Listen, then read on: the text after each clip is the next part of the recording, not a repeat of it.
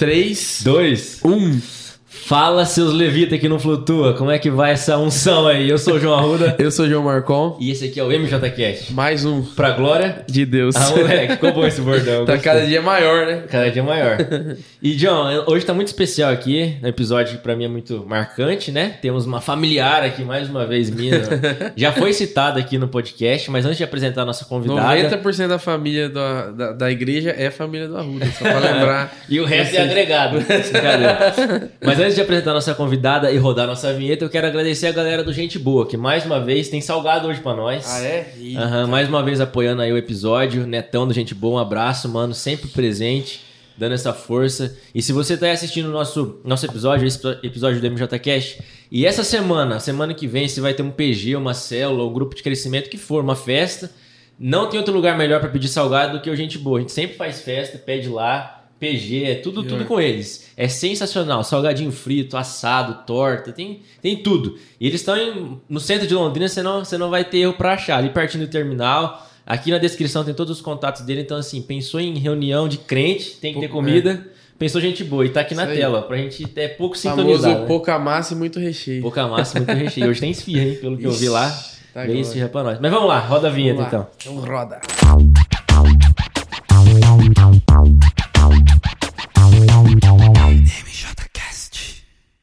Aí. Você vai apresentar hoje nossa convidada ou você é que eu apresento? Não, eu nunca participei. É 90, se 90% da sua família, 200% já cantou onde ela comanda. É verdade. Eu não fui, então você tem que apresentar. E aqui hoje a cota da galera tá 50%, né? É. Eu e o Arthur já cantamos. O Fiozeiro e o João, não. Não. Mas então vamos apresentar. Uma salva de palmas pra ela e a Alessandra.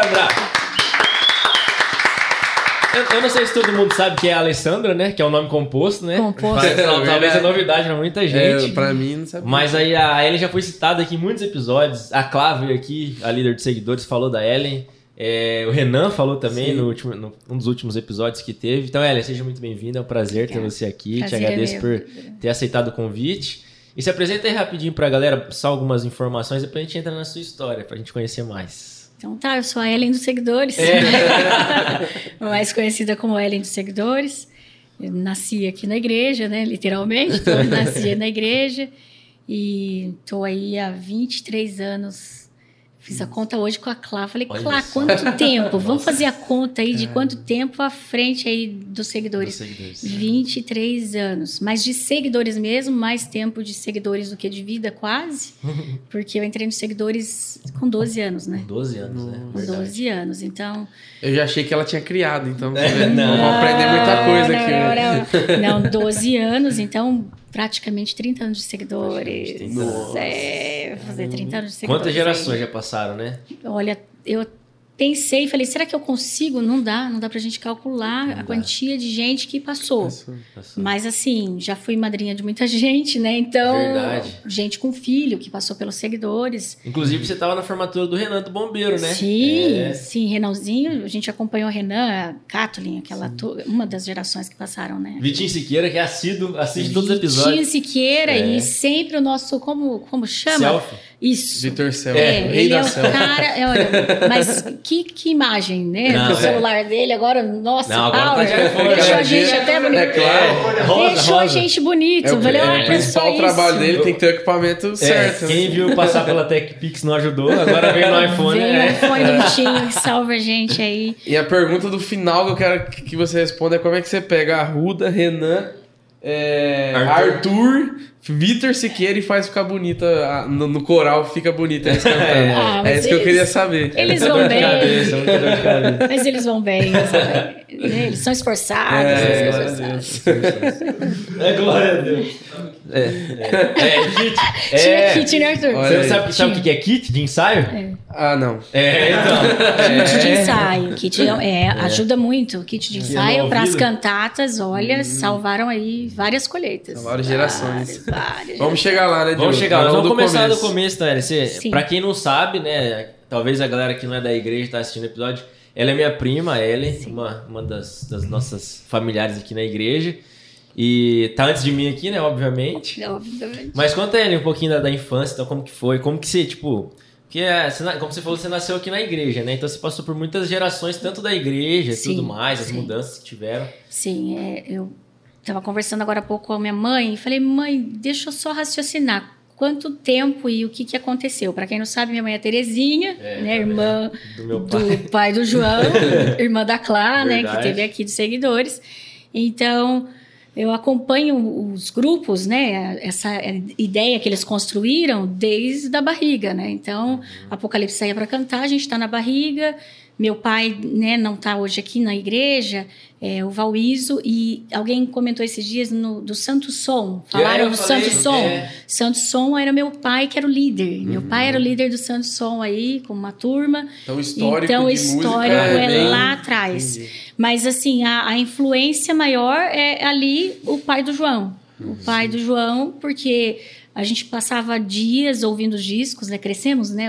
Tanto o João, eu, ouvindo as músicas que eles colocavam, né? Sandy Patch, Amy Grant, então toda aquela... Era o dia, nosso repertório de café da manhã, almoço, Natal e Páscoa. Verdade. Até hoje, né? Até hoje. A gente bebe muito americano ali, né? Eu lembro que você me mostrou esse dia, né? Mostrei o Gator pro João. Nossa, Gator. Tudo, teve, nossa, Arthur, lembra? Passou uma casa noites e noites lá no Arthur ouvindo Gator. Porque na minha infância era Wagner Roberto só. Eu já era mais desconhecido. Aqui a nossa referência já era essa turma. Então, assim... Meu Deus, cara. Eu até brinco, né? Com 15 dias de vida aí, minha mãe conta que eu fui pra uma cidade que o Santo Som foi cantar com 15 dias. Então, tipo, já emendou a estrada e... Porque até o Luiz comentou que o Apocalipse viajava demais. Então, todo final de semana fazia mala na sexta-feira, viajava, segunda-feira matava a primeira aula, quase. Porque a gente chegava atrasada na primeira aula. Você entrou bem novinha, né, no Apocalipse. Com 4 anos, acho que eu já cantava aí na igreja. Mas os hinos da Vaninha já. O Santo Som, o Apocalipse saiu dele, como é que foi? O Santo Som encerrou as suas atividades. Bom, Santo Som, Eles encerraram a atividade ali. Eu acredito que em 86, por ali, né? Então, acho que uns 5 anos depois que eu tinha nascido, né? A conta é essa. E aí, já tinha atuantes, acho que já tinha atuantes. E aí, Apocalipse também, já acho que seguindo por ali. Que o Santo Som era mais louvor, né? Era louvor, o Apocalipse e o grupo. Era mais clássico, isso, aí, Apocalipse já... E aí tinha uma turma, acho que fazia parte dos dois, alguma coisa assim. Então, foi mais ou menos esse pessoal que queria. Eu acho que meu pai fez parte do Santo Som. Eu acredito que também, hein, João? Ele comentou. Porque era a mesma turma, né? Eunice, né? Essa turma que cantava a Lourdinha, essa turma aí do Santo Som. Só que o Santo Som era instrumental ao vivo e o Apocalipse fazia mais os playback já. Entendi. Que era orquestração, não tinha orquestra ao vivo ainda, então era o famoso playback. E naquela época do Santo Som, por exemplo, era uma cozinha igual é hoje? Tipo, violão, bateria, ou não tinha? Já tinha, e eles faziam um som... Meu pai tinha um apelido aí que era de Pepeu Gomes. Meu pai era um guitarrista, até hoje, né? Ele toca bastante, toca bem. Legal. E aí eles eram à frente também do que... Era meio vanguardista. Era. E era a galera do Atuantes, né? Tipo, tem o Silas, se eu olhar o Silas, cheio de pedaleira mesmo, pessoal. Era aquela Mirim tem pedaleira no baixo. Eles gravaram discos, né? Depois lá pra frente, Atuantes. O Atuantes gravou. Isso, Apocalipse, acho que gravaram um CD lá em São Paulo. Antes, acho que teu pai não contou, tem o Importante. Acho que isso não... CD do Importante, antes dos Louvor 1, Louvor 2. Olha, eu não sabia, não. Inclusive, frisar, se você não assistiu o episódio com meu pai, o especial do Dia dos Pais do ano passado, vai aqui, ó, no card... Assiste que tá bem legal, tem bastante coisa. Foi engraçado. Também. Mas é essa ideia. Então, 4 anos ali eu já cantava na igreja. A gente fala bastante da Tia Fran, porque a Tia Fran construiu aí a educação de uma turma. Também, Tia Fran, sempre. Mais uma, né? Quem que passar aqui e falar que não teve aula com a Tia Fran, porque não foi da Assembleia Central, né? Das Antigas. Mas é Tia Fran, a Marcimínia, Tia Marcimínia. A Marcimínia é a mãe do Marquinhos Toledo. Mãe do Marquinhos Toledo. Nossa, teve aqui também. A gente chegava na aula dela quase dormindo, mas estava dormindo. Porque era uma fase. A nossa fase... Eu falo que hoje a galera é mais pacata, né, João? Mas a nossa fase, a gente passava a noite de sábado acordada, inteira a noite de sábado. E aí, beleza, domingo de manhã todo mundo na escola americana. Hoje em dia, 10h30, nós tá dormindo. Que eu acho que essa A rotina que a gente vive da sociedade hoje cansa demais, então no final de semana a galera não aguenta mais nada. Até que vem vigília, é o máximo que a galera vem, assim, uma vigília. Não, a vigília ia até amanhecer, entendeu? A vigília, de fato, era amanhecer e ainda se fosse 2 de novembro, a gente entregava folheto no cemitério. Tinha aquelas coisas assim, sabe? Toda vigília. Eu não sei folheto no cemitério. Ao invés de na feira, né? Tipo, né? Finados e tal, e ia entregar folheto no cemitério depois da vigília, batismo com o Espírito Santo, todo mundo empolgado, aquelas coisas assim. Mas essa é a ideia, né? Então, sempre caminhando pelos grupos de música. Tia Fran tinha um coral infantil de becas, uma baquinha azul, assim. A filha do Dourados, a Keila, ela ajudava a Tia Fran ali nesse coralzinho, Joias de Cristo, não lembro o nome do coro, mas Joias alguma coisa de Cristo. E aí depois Lírio dos Vales com 10 anos. Coral, 10 anos. 10 anos, nossa. Eu entrei no coral, eu era o das irmãs, do Círculo de Oração na época, e aí depois o Lírio, e emendou com Seguidores aos 12, e Apocalipse, agora eu fico sempre na dúvida, se é Seguidores aos 11 e Apocalipse aos 12. Nossa, 12 anos. 12, eu fui retirada lá da sala dos Seguidores, foram meio... É aquela música, aquele CD que você faz o solo? Que eu lembro, que eu tenho um vídeo lá em casa, do estúdio, você e o Maurício, né, cantando. Um topete desse tamanho, o negócio era... Porque, né, o Luiz, que é o pai do... A gente já falou já, pai do João, o Luiz tem uma história, né, que eles contam em casa, que quando eu nasci, eles falaram que, essa daqui vai ser soprano do Apocalipse. Já tinha uma... Já estava planejado ali. Então, era um plano já deles. Você nasceu cantando bem mesmo. Presepado. Não, já pensou. Ia dar zebra. Aí, enfim, então, aos 12, a gente já sabia o repertório. O João também, se pedir lá, João, canta. Igual o grupo do... Pelo menos a letra a gente sabe, né? Você sabe o caminho. A melodia ali. Isso, porque aí a gente tá o tempo todo ouvindo aquilo, participando daquilo. E aí, aos 12, eu fui para Apocalipse, fiquei uns bons anos. Aí eu comecei a ensaiar os Seguidores. E aí era o mesmo horário de ensaio, não batia. Aí eu acabei ficando com a molecada. Até porque foi um ministério que foi gerado, né? Você ser a maestrina dos Seguidores, né? Uma responsabilidade maior do que ser uma integrante, vamos dizer assim. E acho que era a fase, né? Minha fase, eu entrei... liderando a molecada, isso era uma complicação, porque eu era adolescente. E liderando a adolescente. Nossa, entendeu? Então era uma fase. Então você era amiga dos caras, então, você tinha que continuar. Você tem que continuar sendo amiga, entendeu? Sim. Mas foi uma fase muito legal. Muito legal. É bom que gera uma responsabilidade, né? Maturidade também, né? Muito cedo, né? Eu falo que a gente acabou amadurecendo muito cedo. Tendo esse senso de responsabilidade, e às vezes hoje quando a gente pega uma galera que é mais light, a galera não entende esse senso nosso lá de trás, porque era um negócio assim, ensaio, tinha que estar no ensaio, para cantar tem que estar no ensaio, né? Horário pro ensaio, aí tipo, vai ter ensaio, tem um aniversário, tem o shopping, chegou visita. Não, era um ensaio, né? Porque aí depois na hora de cantar, a gente brinca até hoje, João sabe, Arthur, tipo, vem ali 3 ensaios, vem meia dúzia e tal. Aí vai cantar a escala. Nossa, a galera que vai aparecer. Surge assim das sombras. Gente, que você fala, nossa, eu tinha sumido.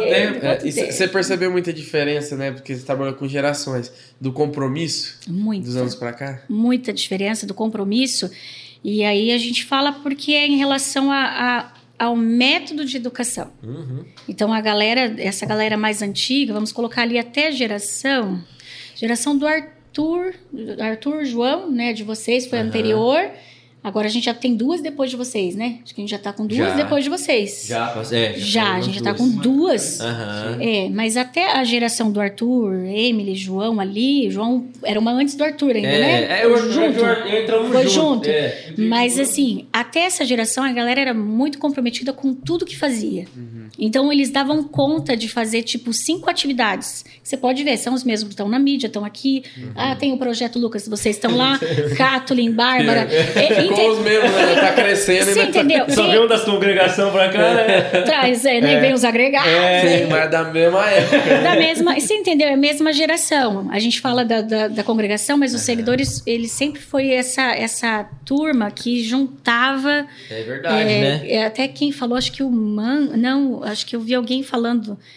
Júnior, acho que o Júnior usou essa frase, tipo, a Ellen quer juntar todo mundo, agregar, porque a nossa ideia era... Ah, o Padilha, né? É, ele falou, verdade, eu quero agregar, agregar todo mundo, falar que todo mundo pode estar com a gente, né? Verdade. Antigamente tinha uma coisa assim, sede, congregação, dava uma separada, não, gente, somos a Assembleia de Deus, somos povo de Deus, tá tudo certo, inclusive, né? Tá tudo junto. Inclusive o João, né, que a gente tava comentando em off aqui, né? A gente tá... O Fê foi pros seguidores, assim, uma peça super... chave, né? A gente fez muito projeto com o Fer. Ele é aí, top, né? Top, ele tinha um coro que chamava Chama Viva lá. Sim. Era aí, Ideal, né? Ideal. A gente tinha a região, centro, aquela coisa de... Hoje não tem muito isso, mas as regiões, né? Da Umádio. Sim. Então, né? O Ney era o líder da Umádio. A gente tinha Zona Sul, região Norte e a Centro-Oeste. Então, juntava aqui, Santa Rita... juntava Jardim do Sol. Juntava aqueles três ali já. Entendi. A gente sempre estava junto inventando coisa, inventando música. A gente fala, vamos sentar para ver música, fazer música e tal. Então, a gente juntava essa galera.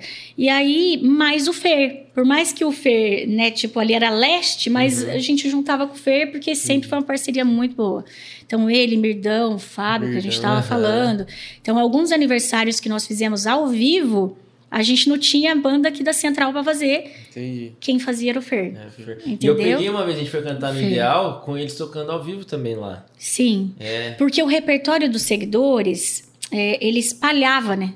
Porque vamos pensar, né? A gente tinha o Apocalipse, o Ágape, na época era grupo de jovens. Pra vocês entenderem, a gente tinha na igreja o Apocalipse, grupo de jovens, que envolvia o Ágape, então seguidores nessa época aí. E então, querubins, então era tudo uma coisa só. Aí começou a dividir. Os casados, Ágape. Pode ver, Ágape, amor, Ágape. Então, os casados foram pro Ágape. Apocalipse já foi, né, seguindo a vida própria, a gente fala ali, né, mais profissional e tal. E aí, os adolescentes, né? Então, em 81, se não me engano, os seguidores, nasceu lá os seguidores... com a turma da Clado, Ney, essa geração lá atrás. É uma época que os nomes eram em português, né? Apocalipse. Agora é tudo Church. E aí, essa turma, se a gente pensar, né, essa turma lá de trás, eles pararam, foram pro Apocalipse, os seguidores virou Apocalipse, na verdade, a maioria foi pro Apocalipse, e os seguidores parou por um tempo.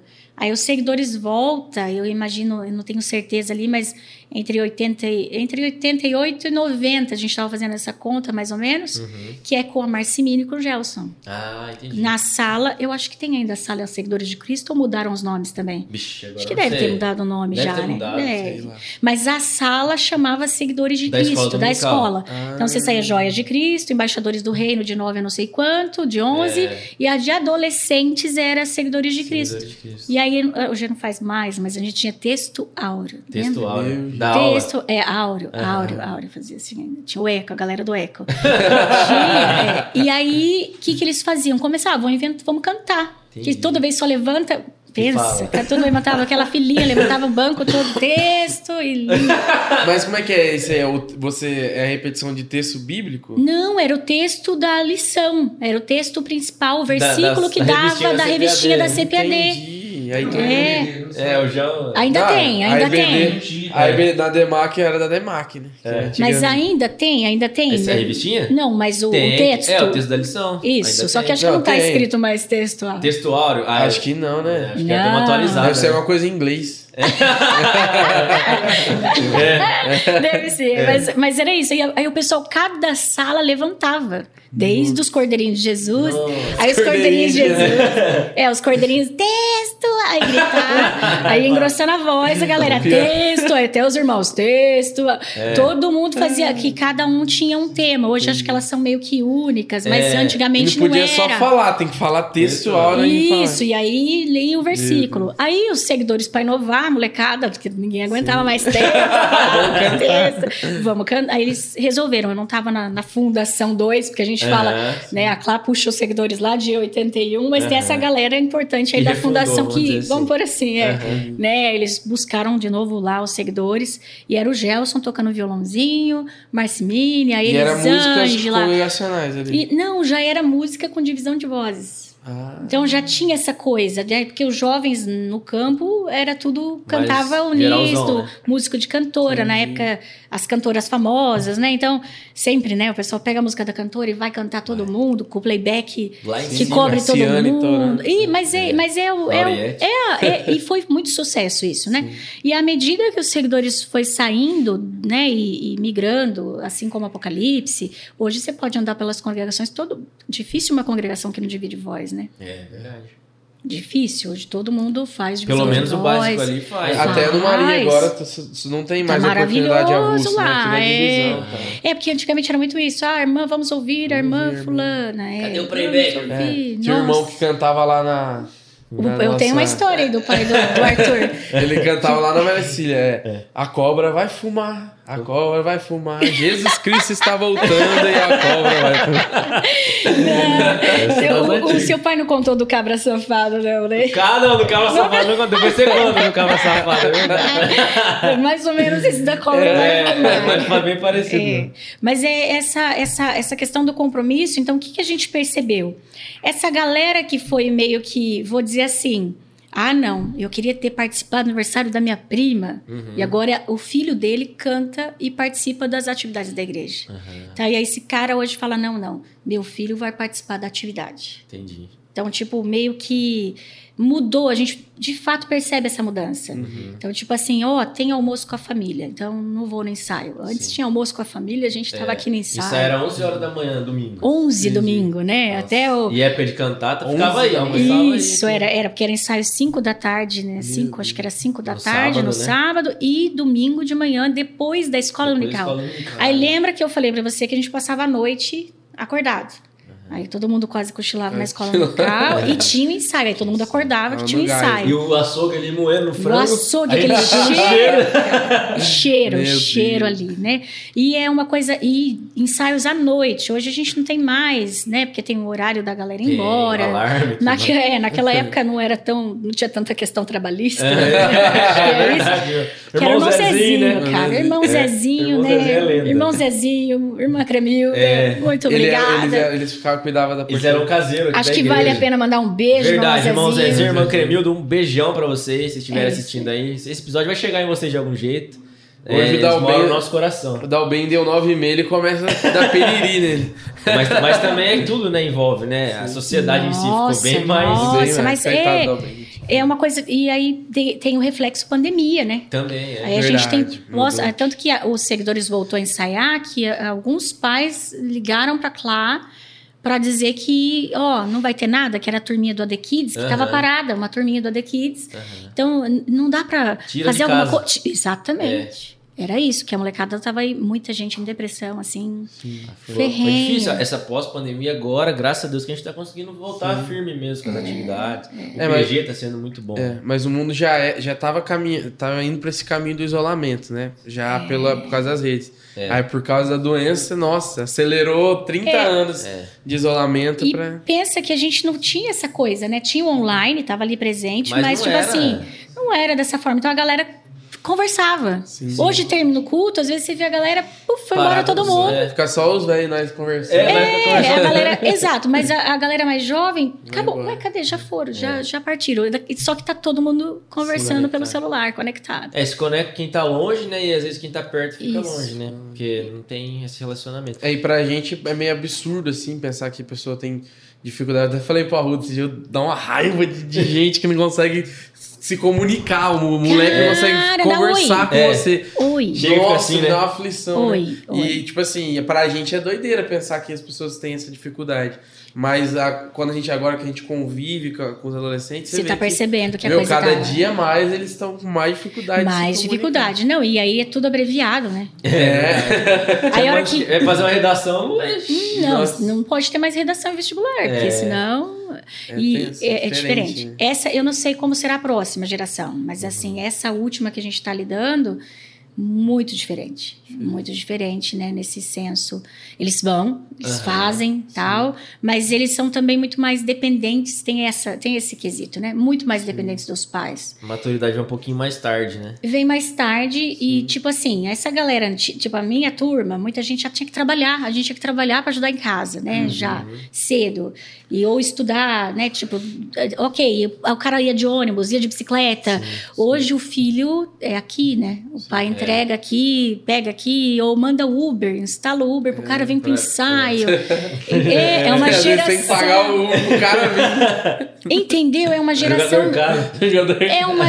É uma geração completamente... Não, vira, né? não, imagina. Até porque mudou, entendeu? Era, a gente, ó, pensa, o Davi era o nosso táxi. Davi, baiano... Ah, o Davi,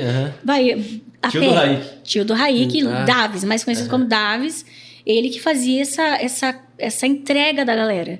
Então, o Davi saía daqui, deixava a Débora aqui no Plaza, né? E depois subia, eu morava lá perto da Higienópolis, na quadra de baixo, ele tem aquela pracinha, eu morava ali em frente. Sim. E ali o Davi me deixava tudo a pé, deixava lá e seguia pra casa dele. Então, a galera, tipo, um ou dois tinha carro, gente. Então, todo mundo andava a pé, todo mundo era mais independente e os, sim, pais confiavam, sim, e também não era perigoso, assim, como é hoje. Hoje em dia a sociedade em si, não é só a igreja, né? Que... É um contexto. Parece uma coisa besta, mas tá vendo o jornal hoje, vindo o jornal, quase não assisto. O consumo de arroz e feijão diminuiu 50% dos últimos 5 anos. Quer dizer, até a alimentação da gente tá mudando nos últimos anos. Quer dizer, muito rápido, né? Um alimento que fez parte da vida de gerações e gerações, diminuiu 50% do consumo. Quer dizer, então você vê nos detalhes que muita tá tudo coisa, mudando. Tá tudo diferente. Não sei se a gente acha que é meio perigoso a gente ser saudosista, falar que é uma geração pior, como se a nossa fosse boa e só tivesse coisa boa, né? Mas eu sei que é diferente. Eu falo assim, são características, então a gente tem que aprender a lidar com essas gerações. Uhum. Então o que fazia sentido pra gente, no sentido de compromisso, sim, para aquele cara, você vai ter que achar um outro método de lidar para ele entender que aquilo é um compromisso. Sim. E aí, talvez, a gente vai começar a trabalhar com os pais para rever o compromisso. É verdade. Com certeza. E os seguidores, igual você falou sobre ensaiar à noite, eu não esqueço. A gente estava ensaiando, acho que, se eu não me engano, era Vinde a Mim.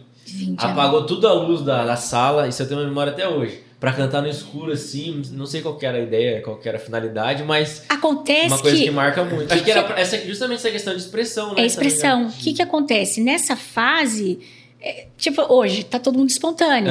Mas, tipo, era... zoação o tempo todo entre eles, entendeu? Nossa, então, se um fazia uma boca um pouco maior, daqui a pouco, entendeu? Então, eles se zoavam, né? O Thiaguinho me chama de pupilo até hoje. E quando eu entrei, o Thiaguinho solto era dos velhos, né? Eu era pequenininho, eu tava contrato com a Ellen, né? Exatamente. Porque você precisa adaptar, né, as vozes ali até chegar... Opa, agora dá pra voz... Exatamente. Porque era muito... Eu já fui contralto também. Porque vem novo, né? Então, se você coloca tenor, fica muito alto. Se você coloca baixo fica muito grave. Então, você tem que ajustar essa turma. Mas tem essa situação importante, que nós falamos... Nossa, João, pode cortar aí. Não, que eu não esqueci. Não, eu já até esqueci o que eu tava falando. Eu achei que ia ser uma coisa polêmica, né? Não, eu falei sobre o ensaio, que você falou ensaio à noite, né? Eu falei que a gente ensaiava com a luz apagada, alguns métodos assim que você fazia. Apagou a memória. Apagou a memória da luz, a luz apagou tudo. E outra coisa também sobre responsabilidade, né? Voltando ao assunto que a gente tava falando, que os seguidores gerou muito isso também na gente, né? Tanto a questão, sim, de ensaio, a também questões de viagens, né? Porque a gente, tipo, mesmo que era uma viagem de passeio, tinha um valor lá, a gente tinha que se virar, nossa, pra conseguir. Então vendia as coisas, fazia ação, um monte de... Canjica da avó. Era fera, hein? Canjica da avó. Falar nisso, hein, vó? Inverno chegando, a gente já prepara a panela pra ela chegar forte. Nossa. E assim, a gente tinha os pais que ajudavam a vender as rifas. Pode falar dele? Pode. Onde tem rifa. Onde era pecado. Show de prêmios, né? Antigamente era pecado rifa, então era uma ação social. Entendeu? Ação social. Então, aí tinha as ações sociais, né? Arthur, Emily, né? Ovo de Páscoa, pizza. Nossa. E a gente, o pessoal, eles engajavam nisso. Então, tava todo mundo engajado, eu quero viajar, sabe? Aquela coisa. E tinha essa coisa de saber que a viagem... tudo que acontecia na viagem. Então eles queriam estar... era bom demais as viagens. Era o batismo, entendeu? A viagem era o batismo. Então tinha que estar em viagem. Tanto é que você já viu, né, João? A gente contou muita história de viagem. Você não tem noção. Tem muita coisa. E tinha que vender as enfinhas. Tinha que vender as... Porque assim, os pais... Diferente de hoje, a galera tinha uma condição mais restrita. Hoje a gente vê isso. Olha que diferença. Os pais tinham uma condição mais restrita, tinham mais filhos, então logo, né, tirando quem tem filho único, tudo, mas hoje tá todo mundo quase com filho único, certo? Sim. Mas aí tinha uma galera com 3 filhos, né, 2 filhos, que tinha que mandar os 2 filhos. Uhum. E nem todo mundo tinha condição de pagar. Então, aí a Clá sempre tinha esse espírito de fazer as ações... E levar todo mundo... Então pra ir todo mundo, né? Aquela coisa, vamos dar um jeito de todo mundo. Aí incentivava a galera a vender, né, seja... Pizza, seja canjica, saía alguma coisa. Muda o nome pra fazer a mesma coisa, né? Isso, mas não pode. Não gosta de célula, vamos fazer PG. PG. É outra coisa. É outra, não é a mesma coisa, irmãos. Irmão. Mas isso, nessa de cantar no escuro, era... E eles se soltavam, sabe? Entendi. Até hoje tem isso, né? Não tem ninguém te olhando. Sabe aquela coisa? Não tem ninguém te olhando? Pensa num culto de adoração. Uhum. Quando vocês vieram aqui pra baixo, né? Pro A4. Foi, aqui embaixo. Entendeu? Então, tinha gente que, tipo assim, cantava assim, né? Agora tá lá no louvor com a mão pra cima, tá à vontade pra louvar. Sim. Ninguém tá te olhando, ninguém tá te vendo. Eu lembro que numa viagem que eu fiz, na volta, o pastor Moisés perguntou, como é que era lá, Ellen? Que era a igreja do Hillsong de Nova York. Uhum. E aí eu falei, pastor, era assim, assim, assim. Uhum. Que era, tipo, no escuro, ninguém te vê, né? Então, a pessoa tá à vontade. Ninguém tá olhando que roupa, se tá mais magro, se tá mais... Sabe? Uhum. Ninguém fica prestando atenção em você e só em Cristo. Nossa, acabou. A palavra tem umas irmãs que tem a visão noturna. Não, aí é complicado. Os caras também. Sniper. Era certo. Aí é complicado. Você tá falando do... Não, eu falei que o Pablo pregou sobre isso no último domingo, que a gente, sobre essa questão do foco, né? Foco. Ele pregou sobre Davi e Mical. Mical na janela, só olhando, Davi celebrando e tal, e a diferença, né? De alguém que tá envolvido na obra e alguém que tá só... E essa coisa da responsabilidade de vocês, porque essa turma, eles queriam... Existe uma coisa que eu sempre falo, pode vir todo mundo. Vem pros seguidores, vem, não sei cantar. Tá lá, vem junto, mas... Você tem que querer. Tem que querer. Então, essa turma que quis, hoje está envolvida em tudo quanto é coisa. Até porque a gente tinha conversa sobre isso, né, Eli? Antigamente, aqui nessa época, acho que na minha época de seguidores, não tinha tanta atividade com jovens igual a gente tem hoje. Que tem PG, que tem o próprio A4. Não existia um culto para adolescentes, né? Era diferente. Era diferente. Né? Desde a nossa fase, tipo, o que você tinha para adolescente? Cantar. Ou você cantava no lírio, entendeu? Era o coralzão. A banda, era a banda na época.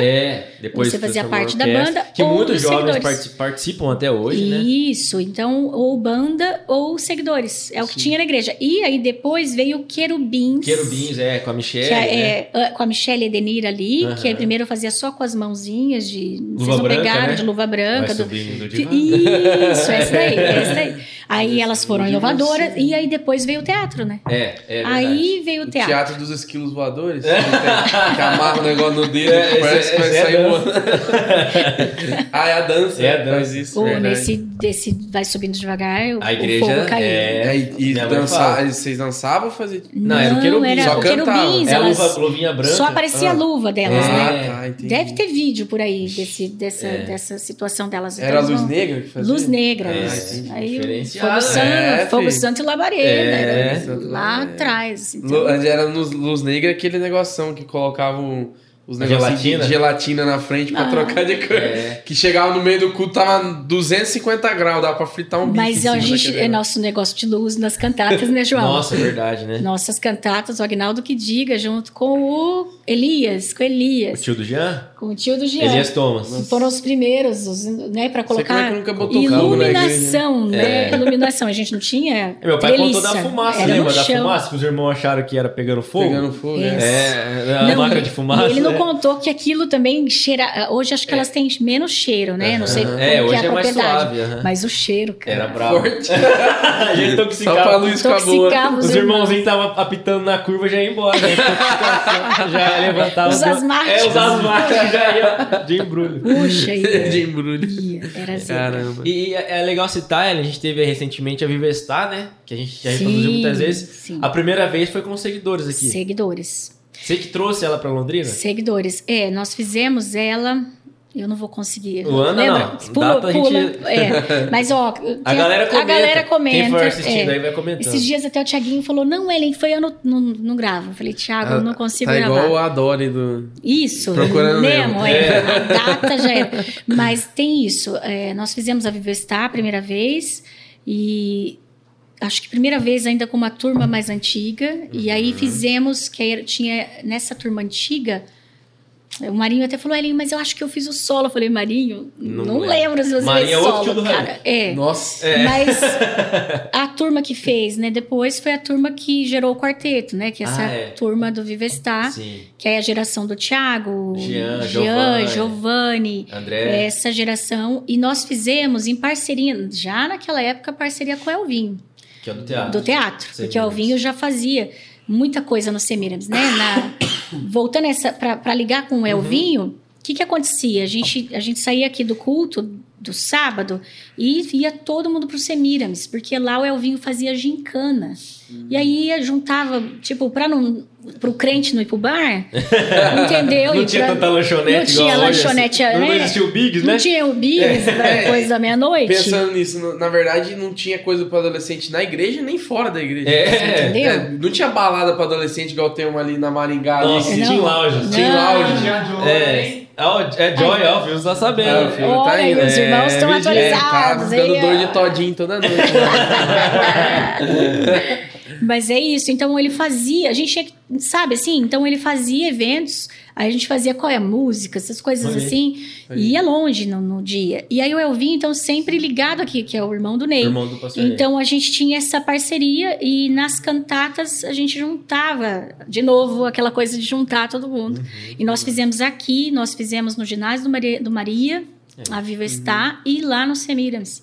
E no Santa Rita, que aí juntou os três corais. Então, o que nós fizemos agora, juntando os grupos aqui, nós fizemos... Isso tem, acho que, mais de 10 anos. Ah, tem. De 10 anos. Olha, a gente tá em 2023. 2003 eu já tava nos seguidores. Então, já foi. 90, acho que 90, se não me engano, 97. Faz 26 anos, então. É. Eu sou de 97? Não, então menos... Você entrou em 2012. Não, eu entrei em 2009, não sei. 9.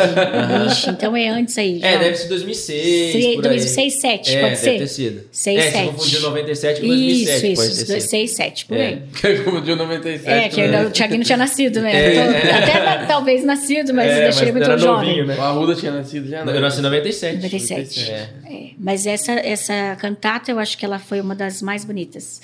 Teve Seu Amor também. E ela ainda é, pra mim, a Vivestar é mais bonita. De orquestração. Até a narração dela é... A história, né? Ela tem uma história e essa que o João tá falando, a narração envolve. Às vezes o pessoal estranha quando a gente tenta, até no ensaio, né? Quem não entende, que a gente já fez ela lá atrás, as pessoas podem estranhar, falam, meu Deus, o que essa menina tá fazendo aí, tem atrapalhando? A narração no meio do... A gente, tipo, essa parte é importante. Sim. Né? Porque pra quem tá só lá cantando ou quem tá tocando, a pessoa vê a parte dela. Tem isso. A pessoa tá vendo a parte dela. Mas a cantata, ela é um todo. Sim. Então não dá pra mim pensar na cantata sem pensar nos atos do teatro. Uhum. Quem vai levar a cantata é a galera do teatro. Sim. Né? Quando a gente está falando de teatro, Sim. a gente tem que... a música tá lá atrás, tá lá em cima. Mas a emoção está sendo gerada com quem está representando. O João apanhou... Nossa.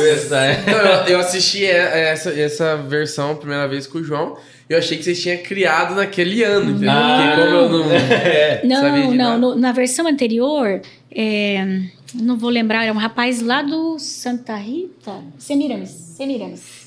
O Vini não fez uma vez? O Vini do Floriano? Que eu lembro dele sendo Jesus em alguma coisa aqui. Não era o Vini. Também, olha, agora boa pergunta, João. Eu tô igual ao público, gente. Eu tô igual a vocês. Eles estão falando os nomes. Eu tô... O Vinícius Gonçalves, filho do pastor Floriano. Mas acho que ele também já participou de alguma coisa nossa, não lembro. A Keila.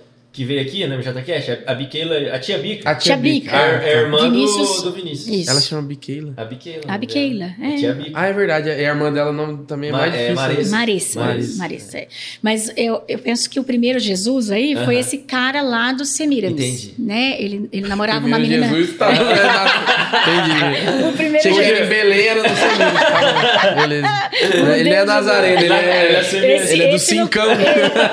Esse a gente não... né? Esse a gente... Eu sempre falo, depois o Cristo original, o melhor Cristo é o Arruda. Porque ninguém apanhou como ele. Não, esse cara também apanhou. Era o papelão, desceu o papelão. Desceu, o papelão desceu. Nas costas. E ele tava ali ainda, passou a primeira carreira de banco, ele tava ali ainda. Meu, esse cara, ele apanhou. O cara achou que ele tava apanhando no papelão. E aí começou, só que como a gente conhecia o barulho do papelão, tava pá, pá, que era tec-tec e o papelão. De repente começou a mudar o som e enquanto isso eu tava solando com o Jean. Meu Deus. E eu escutando aquele papelão, falei, esse papelão tá diferente. Tá passando couro. Entendeu? Então pensa aí, o cara apanhou bastante assim mesmo. Só que foi assim, que é o que a gente tava falando, até nessa cantata agora. A galera fez o teatro, mas teve um dia que eu falei, o Jesus vai bater no cara ali.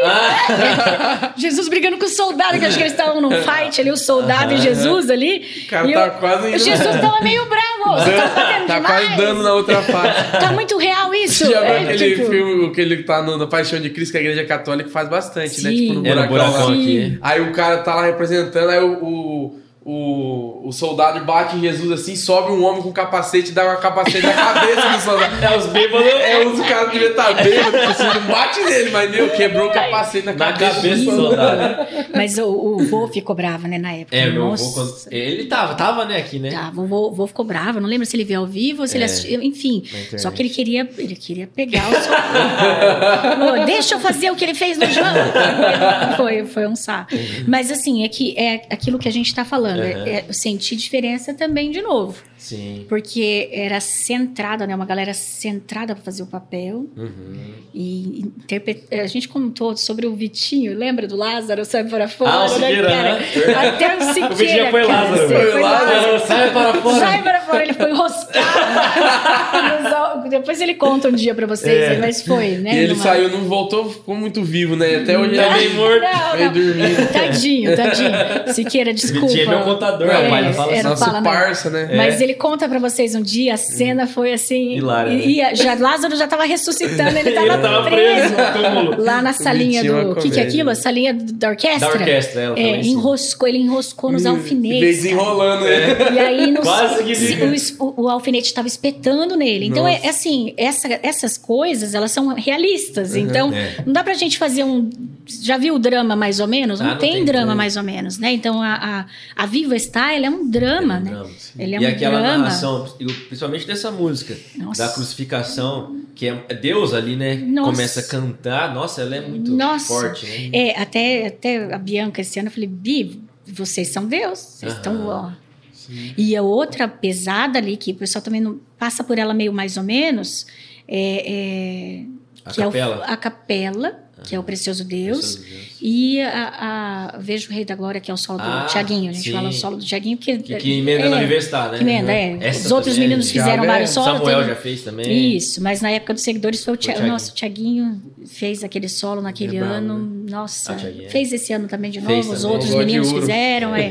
Mas assim, então é pura interpretação, só que não adianta... Eu sempre falei muito isso. Não adianta você interpretar. Não é só técnica, né? Não é técnica. Tem que estar associada à unção. Então, eu sempre falei muito com a molecada isso. Tipo, vamos cantar o que a gente vive. Se essa música aqui, pra você, não fizer sentido... Louvor, estamos cantando uma música que não faz sentido. Não toca em mim. Se não tocar em você, como é que você vai ministrar pros outros?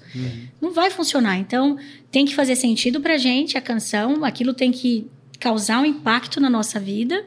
E aí, gera transformação... Que aí eu vou conseguir anunciar, que eu vou conseguir... Eu lembro quando a gente cantava, agora falando da época mais recente, o Jesus Meu Guia, né? Nossa. Que ela também, ela é... Nossa. E aí eu lembro que você falava muito, né? Porque a gente tá cantando uma coisa ali que, se não for verdade na sua vida... Eu tô falando que Jesus é meu guia e tô nem aí. É. Tipo assim, não, Jesus fala, vai por aqui, filhinho. É. E aí você, não, Jesus, tô indo por aqui. Então mas tipo, quando ele te guia mesmo, você começa a lembrar enquanto canta de tudo que ele já fez. Você entendeu? Então aí a música, que você falou, como é que você... Não faço nada. Não sou eu que faço, entendeu? É Deus que faz. Então, a molecada toda que passou, quem faz o milagre é Deus, entendeu? Então, tipo assim, o que eu tento passar é só, tipo, você tem que fazer o seu melhor para Deus. Se esforçar, né? Se esforça para fazer o seu melhor para Deus. Ah, talvez... mas o meu dom, tal, né? Tipo, você vai descobrir. Aqui você tá caminhando, alguns vão ficar pra música e outros vão desenvolver outros dons. Às vezes totalmente diferente, né? Outras coisas. Mas assim, a vivência ali é boa, né? Esse período pra é muito pegar bom. Essa responsabilidade de tudo, né? De tudo. Mas aprender as manhas de pra entender que você não pode, tipo assim, é o que a gente sempre falou, não dá pra eu sou o João A na escola e aqui eu sou o João B. Uhum. Não dá. Deus está te vendo lá na escola, né? Então, aí você vai subir aqui. Hoje a gente não tem isso, mas na época, acho que do seu pai, Apocalipse, eles estavam falando... Os bichos levantavam aí na igreja e dava de dedo na galera. Acusava, entendeu? Então, a gente não é disso. Só que não é disso que a gente tem que ter medo. Tem que ter medo do temor do Senhor mesmo. Então, tipo, tem que ser aquilo que eu sou. Sim. E aí você consegue... Seu louvor flui. É bem legal. E na Vivistaz mesmo, não tem esse... Ela é bem... Ela foca muito em Jesus, na história dele tal. E não tem um, tipo, igual normalmente as pessoas... em peças, assim, dão mais ênfase às vezes em Satanás do que no próprio Cristo. E a Vivistaz não. Ela dá uma ênfase totalmente em Jesus. Acho que o diabo nem aparece, né? Nem cita, né? Só na hora que ele tá lá, ele pedindo pra afastar o cálice dele. Mas não cita, não aparece a aparição. Veste, ainda mais as peças antigas, veste de demônio.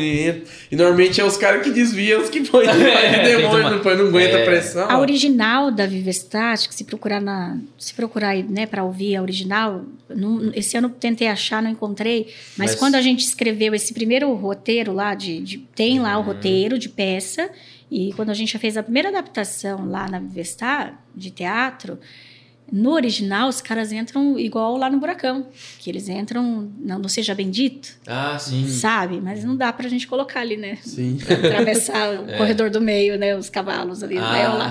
Mas pensa o impacto disso, né?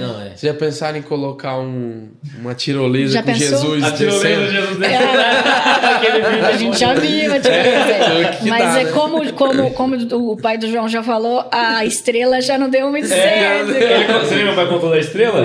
Quem que tava puxando? Valdivino, cara. Puxando a estrela de Belém, enroscou e tudo puxando. Não, e todo mundo todo mundo puxando a estrela. E quem tava cantando, tipo, desconcentra, né? Porque todo mundo, desce estrela. Melhor deixar na imaginação do pessoal. Mas nessa daí eu não cantava, né? Eu era anjinho ainda. Entendi. Eu acho que vários aqui foram anjinhos, hein? Foi anjinho, João? Eu acho que já fui, mas não sei se foi, né? Que era Natal dos Anjos, será? Natal dos Anjos. Arthur também foi anjinho. Não. Você não fez nenhum anjo. Eu acho que você fez por Apocalipse. Por pouco você fez uma vez. Apocalipse você fez anjinho, sim. Foi anjinho. Caído, né? Não. Porque tem essa turma... Por isso que eu te falo que essa galera tá fazendo música já há um tempo. Tá envolvido de como... Tá envolvido. Tem até um vídeo nosso, né, Turma? Apocalipse Kids. Apocalipse Júnior?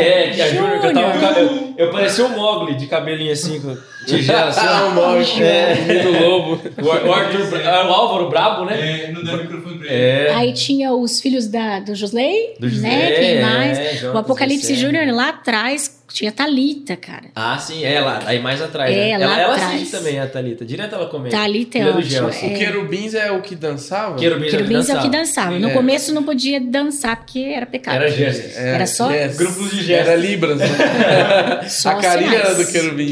Aí depois, aí veio... Aí foi liberado a dança para o sábado. É. Sábado. Entendi. Não podia dançar no domingo. Entendi. Entendeu? Aí agora, não sei. Um negócio meio judeu. Ah, não, agora dançar. Aconteceu, porque foi a cantata no domingo, né? Tipo assim, claro. Agora pode dançar 24 horas, se você quiser.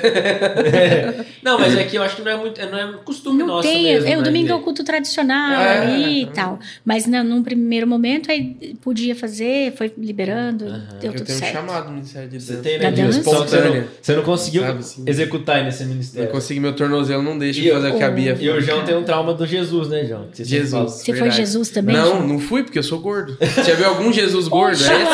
Essa é a minha crítica que eu falo desde o... Cadê a inserção? Cadê a inserção? Por quê? Mas não tem Jesus gordo. Claro que tem. Tem aqui, ó, Jesus gordo aqui no canto. Eu sempre falei isso. Como é que Jesus não pode ser gordo? Qual que é o problema? Tem razão, gordo? Tem razão. Será que a cruz GVA não aguenta? Alguma coisa assim.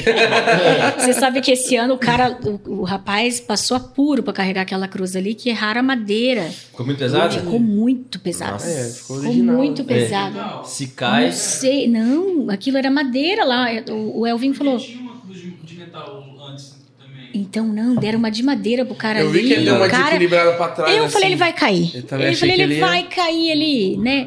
Das outras vezes, a gente apoiava a cruz, né? A gente apoiava a cruz e tal, porque é um risco ali. E então, assim, ele tava sofrendo, tipo, ele tava segurando a cruz, então não sabia muito bem o que ele podia fazer, se ele segurava a cruz ali. Mas são coisas que só a gente que já fez uma vez, que a gente sabe os perrengues. Né? O Renan percebe. Contou aqui daquela de Autônia, eu acho. A de Autônia. Foi a mais armada de todas. A de Autônia. A soprar o copo com poeira. Autônia não. É Autônia? Foi Autônia. O que acontece, né? Quem que assoprou? O Marquinho. Marquinho Thomas. E o Uau? Eu acho que foi. O Uau, cara. Era só um copo. Só que era o copinho de... Tipo esse de barro, né? Esses... Aqueles copinhos marronzinhos. Cheio de poder.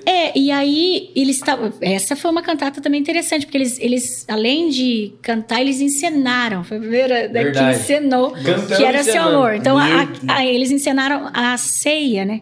Então, esta é a vida que entrego, não sei o quê. Então, ali... Aí... O abençoado resolveu soprar o copinho. Não é pra quê?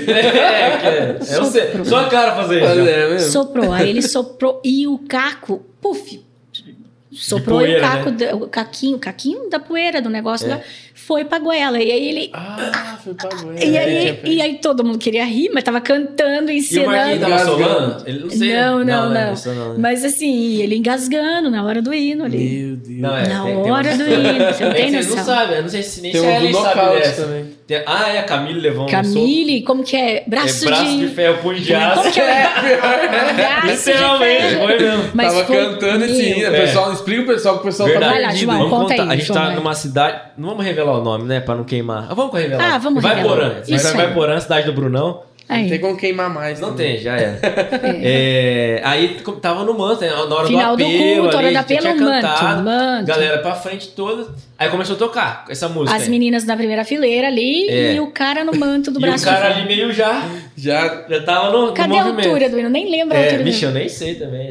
Braço de ferro, punho de aço, esse é o Deus. Aí ele começou a rodar. E a Camille, né? Que é a irmã da Aria, não sei se você conhece ela, né? Modelo, cara. Ela tava parada ali na primeira fileira.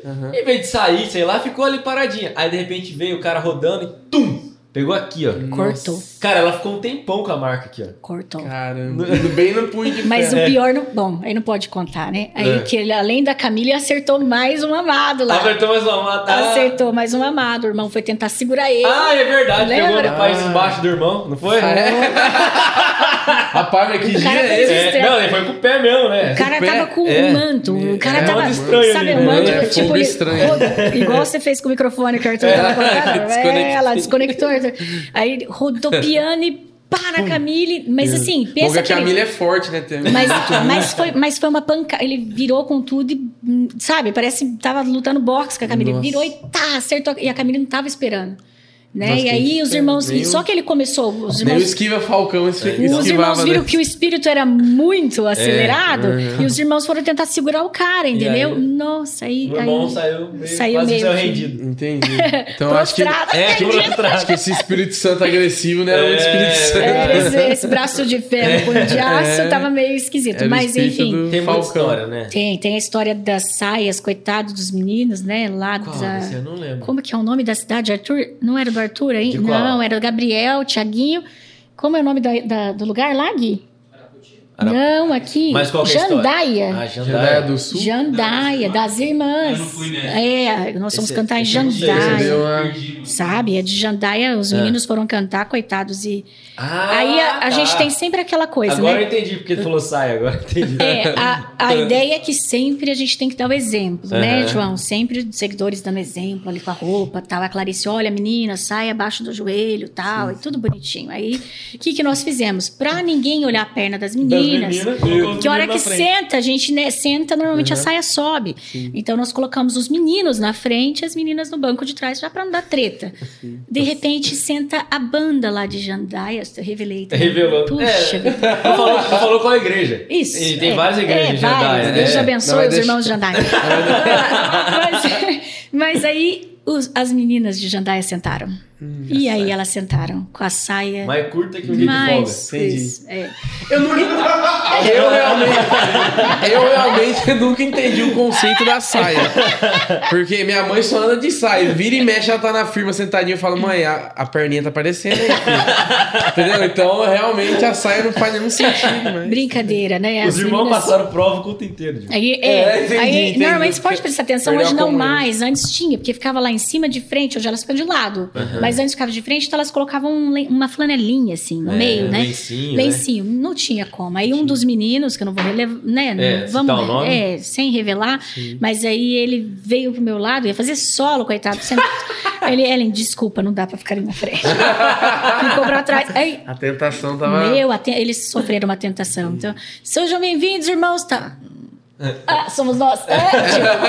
Porque foi... Então, assim, tem essas coisas. Não, tem assim, muita. Caramba, essas tretas de culto, né? Tem. A gente tem uma de culto também, não vou revelar o irmão que falou, tá? Mas, assim, isso já nos seguidores lá atrás. A gente tem sobrinhos do Josley ali, Liane e o Lindberg. Isso, Liane e Lind, né? Cantaram com a gente um tempo. E numa das apresentações que nós fomos, o irmão está conosco. A irmã Liane Lindberg. Virou sobrenome. E nesse culto, vocês já ouviram o hino do Sapato de Fogo, né? Sapato de Fogo. Vou brincar com você. Eu tinha um sapato de fogo. Que era sapato de fogo. Deus colocou, né? Do selinho. Sapato de fogo é sapato branco. E eram os seguidores lá atrás. Né? E o mais raiz, como você diz, eram os seguidores lá atrás, né? Uma turma... que era a turma Davi, Marinho, Marquinho Toledo, essa galera lá das antigas mesmo. E aí esse irmão, essa irmã foi cantar Sapato de Fogo. Cara, e ela tava de sapato branco. Nossa! Aí a galera sem brincadeira. Aí todo mundo rindo e tal, e a gente já tinha rido. Não tem jeito, todo mundo riu na apresentação, né? Todo mundo que é aquele Lindberg, que o irmão apresentou errado. E aí, o pessoal não tinha esse fio. Hoje, se dá uma piada, o pessoal não entende a piada, não é? Tem uns que não entendem. Tem uma galera que faz uma piada, o pessoal fica... Aí depois de 3 dias... Em casa eu sofro com isso. Não, mas aí naquela época era piada, o pessoal já moía em cima. Eu faço as piadas, às vezes o pessoal não entende muito. Olha aí, e aí nesse nível, a irmã começou Sapato de Fogo. O pessoal teve que sair pra fora pra dar risada, e o pessoal rindo. Aí o irmão... E deve ser aqueles brancos mesmo... De noiva. Liso, assim, meio, aquela coisa assim, brilhante, tipo, né? Hoje não tem mais isso, mas sentava, tipo, né? Seguidores de um lado e do outro lado o grupo da igreja que tava recebendo, entendeu? Então pensa a gente rindo, o grupo lá rindo. Nossa. Da situação, a irmã coitada, que blasfêmia. Todo mundo. E aí pensa que o pastor... Foi dar bronca na filha. Ele falou, algum problema que está acontecendo? Ele queria dar bronca nos seguidores, não podia. Aí deu a bronca coletiva, entendi. Tipo, na filha, algum... Pra pegar em todo mundo. Naquela época, os pastores aliviavam no púlpito. Não, filho, fez uma coisa ali no meio do púlpito mesmo, ele... Uma vez o cara foi pregar lá numa Maria Cecília, bem antiga, assim... Vou falar o nome também, né? Pula, aí pula, pula, a criancinha pregando, só que tipo assim... Criancinha? A criancinha passando assim... Ah. E tava incomodando já mesmo, né? Uhum. Mas como a gente tem essa cultura de, às vezes, pregar igual um Rottweiler, assim, né? Agora! Aí ele, e Deus, e tira essa criança daqui agora! Aí a mãe levantando, né? O molequinho tava assim, bendito. Eu sou trabalhador, ele misturou pregação com grito, meu amigo. O molequinho nunca mais foi na igreja. Nunca mais. É. Lá, deve estar marcado aí pelas gerações. Nossa, o que você fez? Sair da igreja quando era criança? Acabou nas drogas depois do grito. O pastor mandou sair da igreja. Tem. Mas então, é muita história. Igual a gente fala, a igreja é um combo de tudo, né? Você dá risada. Nossa, as viagens tinha sempre alguma presepada assim que eu tava contando, né? Sim. Tem. As presepadas de viagem... A gente pode falar das presepadas de viagem? Pode, só se quiser segurar o nome. Se quiser segurar também. E também tem a pergunta final, uma pergunta de experiência engraçada. Você tem que falar aquela do... Qual que ela falou? Que seu pai não contou? Tem que contar aquela... Ah, do Cabra Safado. Cabra Safado. Do Cabra Safado, então, era já a geração do Apocalipse. Nós cantamos na igreja, numa igreja em São Paulo, acho que da Cláudia. Nossa, contei a igreja. Agora já foi. Mas aí nós fomos cantar na igreja e aí o irmão pediu pra cantar lá. E Jesus morreu na cruz, todo mundo. Irmãos, vamos lá. Jesus morreu na cruz para pagar nossos pecados. Judas traiu ele, aquele cabra safado. aí o irmão começou a chamar a igreja junto pra cantar. Cabra safado. Pastor, cabra safado. Mas era pro pastor. Era pro pastor cantar junto. Tipo, pastor, me ajuda aí, canta. Então, cabra safado. Puxa. Irmãs, cabra safado. Irmãos, meu, sem brincadeira. Mano, como é que pode? Não, e não podia rir, né? Todo mundo com aquela cara de paisagem. Não podia rir. Imagina. Então tem essas presepadas. Tem outra lá que era assim, do mesmo irmão. Vamos comemorar. Vai ter churrasco, Tropicola e Guaraná. Era pra comemorar. Era pra comemorar, tipo, que Jesus tava voltando, entendeu? Nossa! Fizemos a deu uma adaptada, né? Usou no mercado e na igreja, pronto. Que loucura. Mas tem algumas dessas, a gente falou de algumas, do colchão, a Clara já falou. Mas assim... acho que a pior é, até hoje, né? O batismo que vocês seguem. A gente estava falando aqui um pouquinho antes das pastas, né? Porque com a pasta de dente vocês fazem... Nossa! Vocês fazem sucesso com a pasta de dente... Nada esmalte, de bom, escovar batom, o dente. Os motoristas sofrem com a gente também nas viagens. Nossa, passeio, o João... Os Joãos aí, sabe? Os Vitors. Cara, o motorista ficou bravo, né, João? Ficou muito bravo. Já contou da outra vez. Ele descer lá na recepção, era uma montanha. Gente, o cara ficou... Já contou, a Clara contou. Ficou bravo, o homem ficou bravo. E o cara nem era da igreja. Não, imagina. Esse foi no Água de Palmas. Lá em Santa Catarina. Aí o pior... E da Água Viva, né? Lembra? Na praia, cheia de Água Viva. Verdade. Um frio, essa molecada, tudo... Porque tinha uma coisa, a gente tentava combinar. Nossa, se vai cantar, vamos tentar tomar o sorvete depois da última apresentação. Você acha que eles... né? Funcionava. Mas aí, nesse dia, era só lazer. Então, primeiro a gente desceu as dunas. Sim. Né? Todo mundo desceu as dunas. E aí, depois... Fomos pra Joaquina. Dona Joaquina desceu. Paraíso, né? Renanzinho rolando nas dunas lá. Eu esqueci do Gabriel Souto, coitado. Ele foi pegar um jacaré no raso, mano.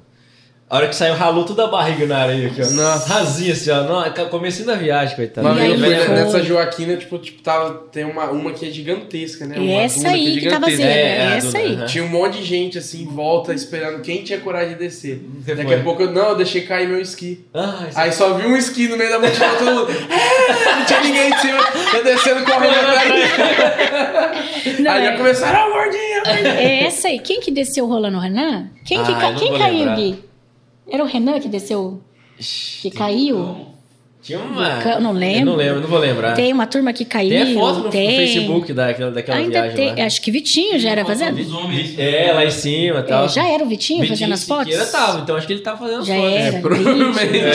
Já era o Vitor fazendo as fotos. A Mara, acho que a Mara também, da Ariane, fazia as fotos, também, né? Tirava, a Mara. Mas aí, ali, depois eles foram nadar lá, uma praia gelada. Tá. Foi época de Páscoa, se eu não me engano? Eu acho que foi outubro. Foi mais final do ano. Mais final do ano, não lembro, mas também acho que mais pro fim do ano. Santa Catarina, um frio. E aí, de repente, todo mundo nadando, aí não sei quem que gritou da água.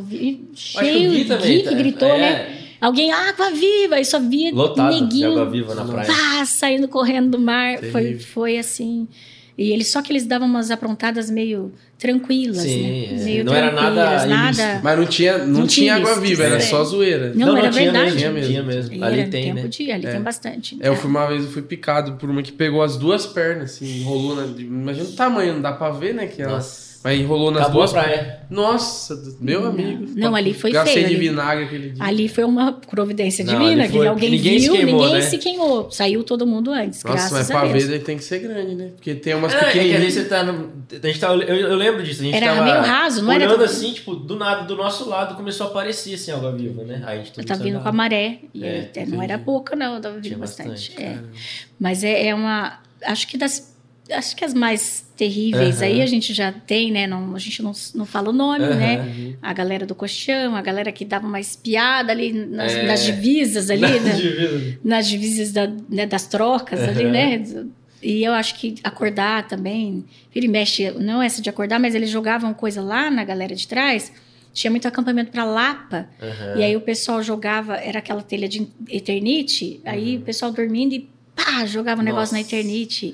Também viravam saci. Não, as viagens tem muita história, saci, né? Ué, você quer falar? Posso falar? Pergunta então. Não, eu queria saber duas coisas, mas não sei do que você vai falar, mas eu queria saber sobre sua vida mesmo, quando você conheceu o maridão. Verdade, né? Sua profissão, se você trabalha... Com que você trabalha fora da igreja, não sei, não conheço você, mas quero conhecer e a galera também quer. E depois questão de técnica, assim, como você divide o grupo, essas coisas, assim, eu acho interessante. O Gui veio para os seguidores em 2000, né? 2000. Gui veio para os seguidores ao lugar, realmente. O Arrudon também.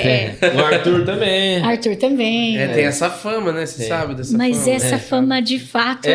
procede, né? Procede, 2000, Gui veio para os seguidores... aí ele veio pra cantar, né? Ele conseguiu cantar.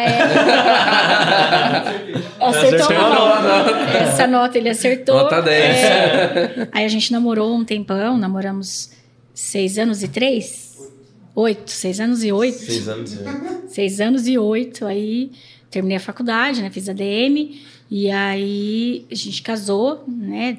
Eu entrei com a Bíblia. O João entrou com a Bíblia. E isso aí. A Giovana Alice entrou a florista, com a flor. Flor, a Giovana? Uma coisa assim. Sabe a Gi, né? Era isso? Gi. Aí, enfim, nessa caminhada, né? Então fiz a DM, mas eu tive uma situação de saúde. Né? Conta, né? Aproveita para contar o testemunho. Para mim era muito importante, vou me formar, né? Eu já tinha trabalhado já no centro bíblico. Esse centro bíblico que tem hoje ali, antigamente tinha um outro centro bíblico, que é o que deu, né, deu origem àquele hoje, já voltou para o nome de centro bíblico. Então, minha mãe trabalhou lá muitos anos, minha mãe saiu, eu fiquei e fui fazer faculdade. E aí, depois, me formando ali, véspera de se formar, abril, era cantata de Páscoa, era isso mesmo, Manhã da Ressurreição, cantata de Páscoa, era isso. E aí... Os meninos jogavam bola, como hoje, né? Jogavam bola no Palácio do Futsal. Sim. Nós fomos lá à noite e uma dor do nada e do além surgiu no quadril. E aí foi desenrolando aquela dor, tal. Fui parar no hospital. E, enfim, lá na frente a gente tratando como bursite no quadril. E aí nós fomos cantar em Atalaia. E nada de resolver, dor. Nada, ela não é uma... Começou devagarzinho. Nada, e a inflamação não ia embora, né? Fazia corticoide, infiltração, não ia embora. Aí nós fomos pra Atalaia, e aí lá o pastor, na hora pela Ellen, tinha uma casa do lado, não sei se na época de vocês tinha casa já, tinha casa ainda da Atalaia. Acho que sim. Aquela casa, aí... Eu fiquei deitada, tipo, cantei e fui deitar lá na casa do pastor, lá. Tinha que ficar deitada, que não dava pra sentar mais, né? Aí, e o médico já tinha combinado que a hora que eu voltasse da viagem, que eu falei que eu tinha que ir, era compromisso, a hora que voltasse ia tomar mais uma dose lá, umas doses de injeção, mais 2 dias, se não resolvesse as beta alguma coisa, os corticoides da vida, e internar. E assim aconteceu. Aí internou...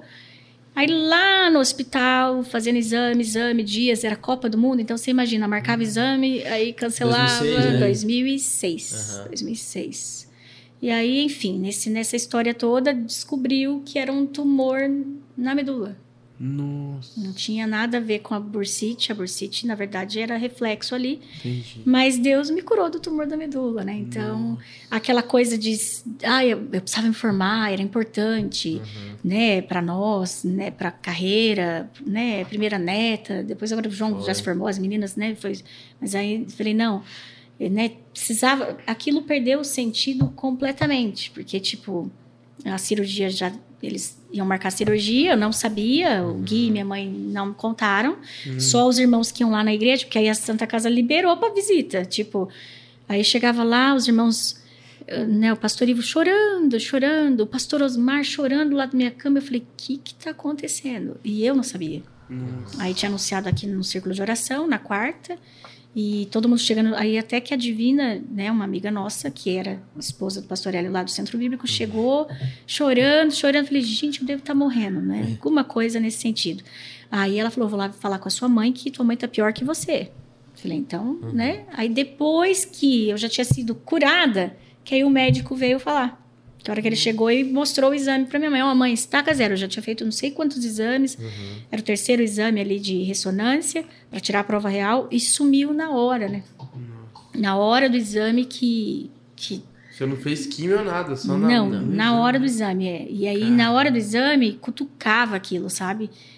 Tipo, até então, a dor era no quadril. E fui fazer ressonância das costas. Aí falei, tá doendo porque eu tô mais de 30 dias deitada, então tá doendo as costas, mas não, aquilo cutucava, falei, mas ressonância não dói. Aí eu tomei um choque, eu usava aparelho, então parecia que era o choque do aparelho, e aí aquilo, a médica, eu saí do lugar, ela falou, vamos começar de novo. A hora que começou de novo, foi limpando, sumiu ali na hora do exame mesmo, graças a Deus.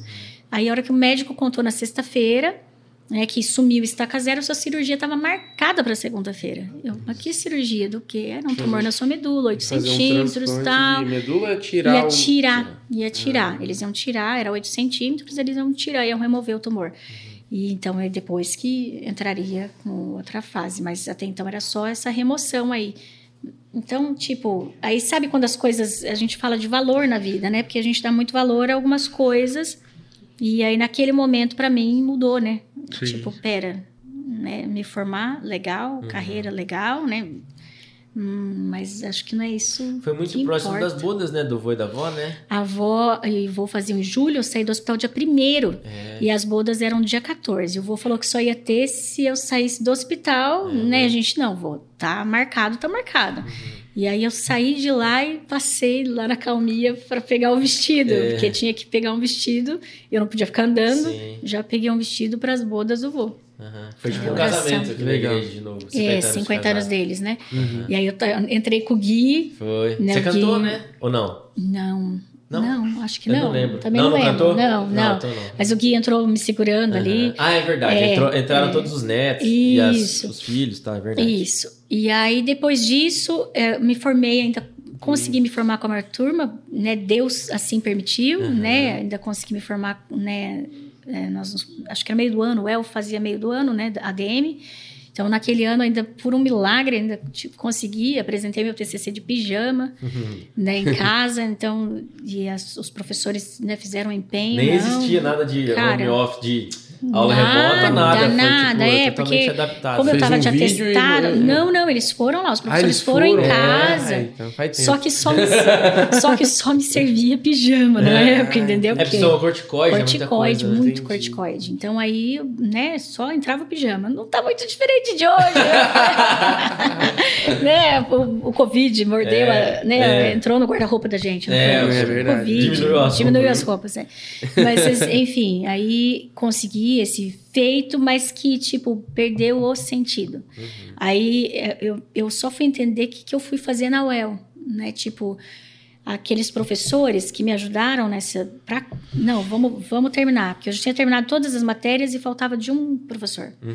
Que esse professor não aceitou todos os protocolos, tudo certinho. Não aceitou. Toda a documentação, ele não aceitou. que ele falava que e-mail não era documento. Então, além dos protocolos da secretaria, tinha os e-mails. Tinha os e-mails, entendi. É, então os outros todos aceitaram, menos hoje, ele. É mais que documento. Hoje até o WhatsApp. É. Nem falo nada, que era professor de comércio internacional. Ah, então, entendi. Não vale e-mail, né? Ah. Mas, enfim. Cara, que né? Naquela época, então pensa que aí os professores... Não, peraí, tem alguma coisa errada. Uhum. Aí deu certo, fiz a prova e aí consegui fazer a formatura aí antes. Legal. Com a turma. E aí, só que, tipo, sabe, a vida eu ficaria sem andar.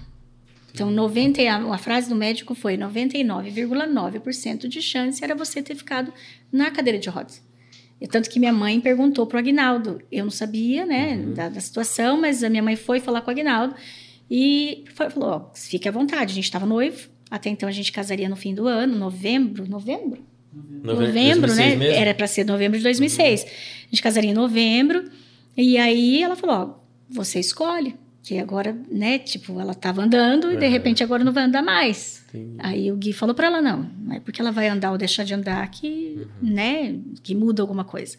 Então, mas, né, saí andando pela misericórdia de Deus ali, então... Aí nós fizemos no ano seguinte, não consegui casar em novembro, porque eu não aguentava o vestido. Uhum. Ah, era. Não aguentava o vestido de noiva, era pesado, tive que fazer fisioterapia para poder voltar a andar melhor. Eu vinha para a igreja com uma almofada azul, uhum, porque era banco de madeira, de flor, eu lembra? Dessa almofada. A almofada foi, nossa, aquela almofada ia lá pro Ideal para ensaiar, lembra? No Chama Viva, uhum, lá, que era o melhor lugar do mundo, aniversário do melhor lugar do mundo. Aquela almofada e vinha, o Rex também, tinha um Rexzinho. Ela viajou com a gente um monte, o Rexzinho, é um cachorro de pelúcia. É, então, enfim, essa fase, aí nós casamos em março. Aí em março... Oh, esqueceu a data de casamento aí.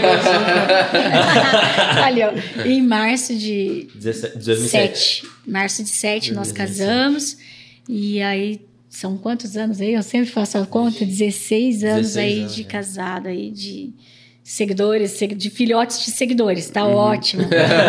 Aí só segue, né, essa Aguinaldo sempre junto, sempre, como diz, né, eu só consigo porque tem alguém dando retaguarda, sempre, uhum, apoiando, porque, né, hoje não tanto, né, João, mas a gente era os últimos a sair, né? Ah, sim, era. Época de cantata, ficava até madrugada, montando coisa. A gente vai seguir essa pegada por causa dos congressos, eventos, as coisas, a gente tá aí direto. E aí o Gui ficava com o irmão Zezinho ali e tal. Então, fiz a DM, aí, como eu fiquei de atestado esse tempão, não fui pra minha área. Acabei não indo pra minha área, porque eu tava fazendo estágio na época, terminei o estágio e implantando o projeto, era um projeto ambiental na época. Trabalhando na SEMA, né? Na SEMA, Então, era um projeto ambiental... Era estágio na SEMA e o projeto que eu fiz de conclusão do curso era um projeto ambiental. Então, eu ia para essa área, acabei desistindo, e eu tinha que, ainda mesmo que Deus tinha feito a cura, mas tinha parte da recuperação. Sim. E aí, fiquei de atestado ali um tempão ainda, fiquei sem poder trabalhar, porque não tinha força na perna, nada. Aí, a tia Clá... ia sair para uma viagem a serviço, né? Que é os fan tours que a gente chama. Aí ela falou, Luzia, traz a Ellen aí para ficar... Ela não tá fazendo nada. Também tem que trabalhar sentada, né? Que era já em 2007, né? Deixa ela aqui, atendendo o telefone aqui dos meus clientes. Aí entrou o ramo da família. Aí, cara, brincar de a gente de viagem lá na infância com minhas primas resultou nisso. Entendi. Entendeu? Aí tô lá, né? Já tem desde 2007, também, né? Na IGIAT e agora, né, na MUVI.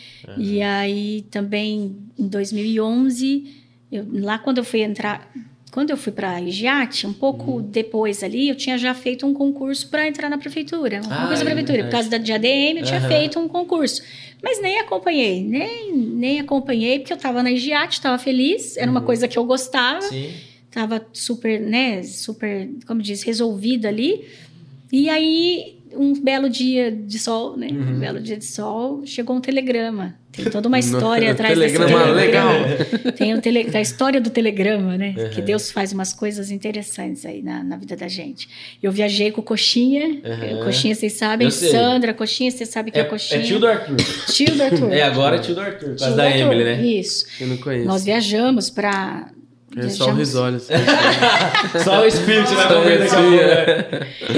Não, nós fizemos uma viagem juntos lá, e aí eu Chegamos em São Paulo, né? Desembarcamos e aí a vizinha ligando, é o ladrão entrou na sua casa e tal. E era o ladrão, né? É o ladrão. Eu falei, meu Deus. E lá em São Paulo, como é que vai voltar pra ver o ladrão agora? Já era. Aí minha sogra subiu lá em casa, abriu. Não era o ladrão, graças a Deus. Aí dia seguinte... O alarme antigamente era a vizinha. Aí tinha o alarme, tocava no celular. Eu lá na praia com o celular, com o alarme e tocava na minha sogra. Nossa. E não tinha tocado, só a vizinha que eu tava tocando. Só que eu tava no voo, né? Eu tava no voo. Entendi. Aí, enfim, isso por 3 dias nas férias, era só 6. Nossa. Então, 3 dias, tipo, noite, mais 2 madrugadas, né? Aí, na terceira madrugada, aí tocou, era tipo 4 e pouco da manhã, eu falei, agora lascou. Que agora a vizinha não vai avisar, 4 da manhã, né? E minha sogra também não vai subir 4 da manhã, né? Então, aí nisso, Guilherme, você já foi, então descansa e pronto, né? Deus sabe o que faz e tal. E eu, amor, não tinha, eu queria saber o que tinha acontecido. Aí liguei a TV na Adventista, Novo Tempo. Novo Tempo. Isso. Aí o cara, olha, fique tranquilo. Deus está cuidando da sua casa. Eu, meu, esse programa é gravado. Né? Mas fique tranquila, é com você mesmo que eu tô falando. Desse jeito. E, tipo, fica tranquila, Deus está cuidando da sua casa, pode deitar e dormir. Desse jeito. E aí, dormi. No outro dia, minha sogra foi lá ver o ocorrido. E aí, o carteiro entregou o telegrama. Nossa, se ela não tivesse ido lá, talvez... Sem brincadeira. Aí, isso numa quarta, a gente chegou aqui na terça ou quarta, por aí. Nós chegamos na quinta de manhãzinha e o prazo era até sexta-feira para entregar a documentação. Nossa. Então, hoje eu sou Július. Tem 2 empregos. 2 empregos, né? Então... Eu faço isso, eu sou agente de viagens, né? Né? E também funcionária da prefeitura. Além dos seguidores, né? Que também é um... É outro tramo. Além dos seguidores, além dos seguidores. Mas, né, tipo, o que eu mais gosto, né? É a música, né? Primeira coisa aí, né? Lidar com a molecada. Hoje a gente tá um pouco mais cansada, já lidou bastante, né?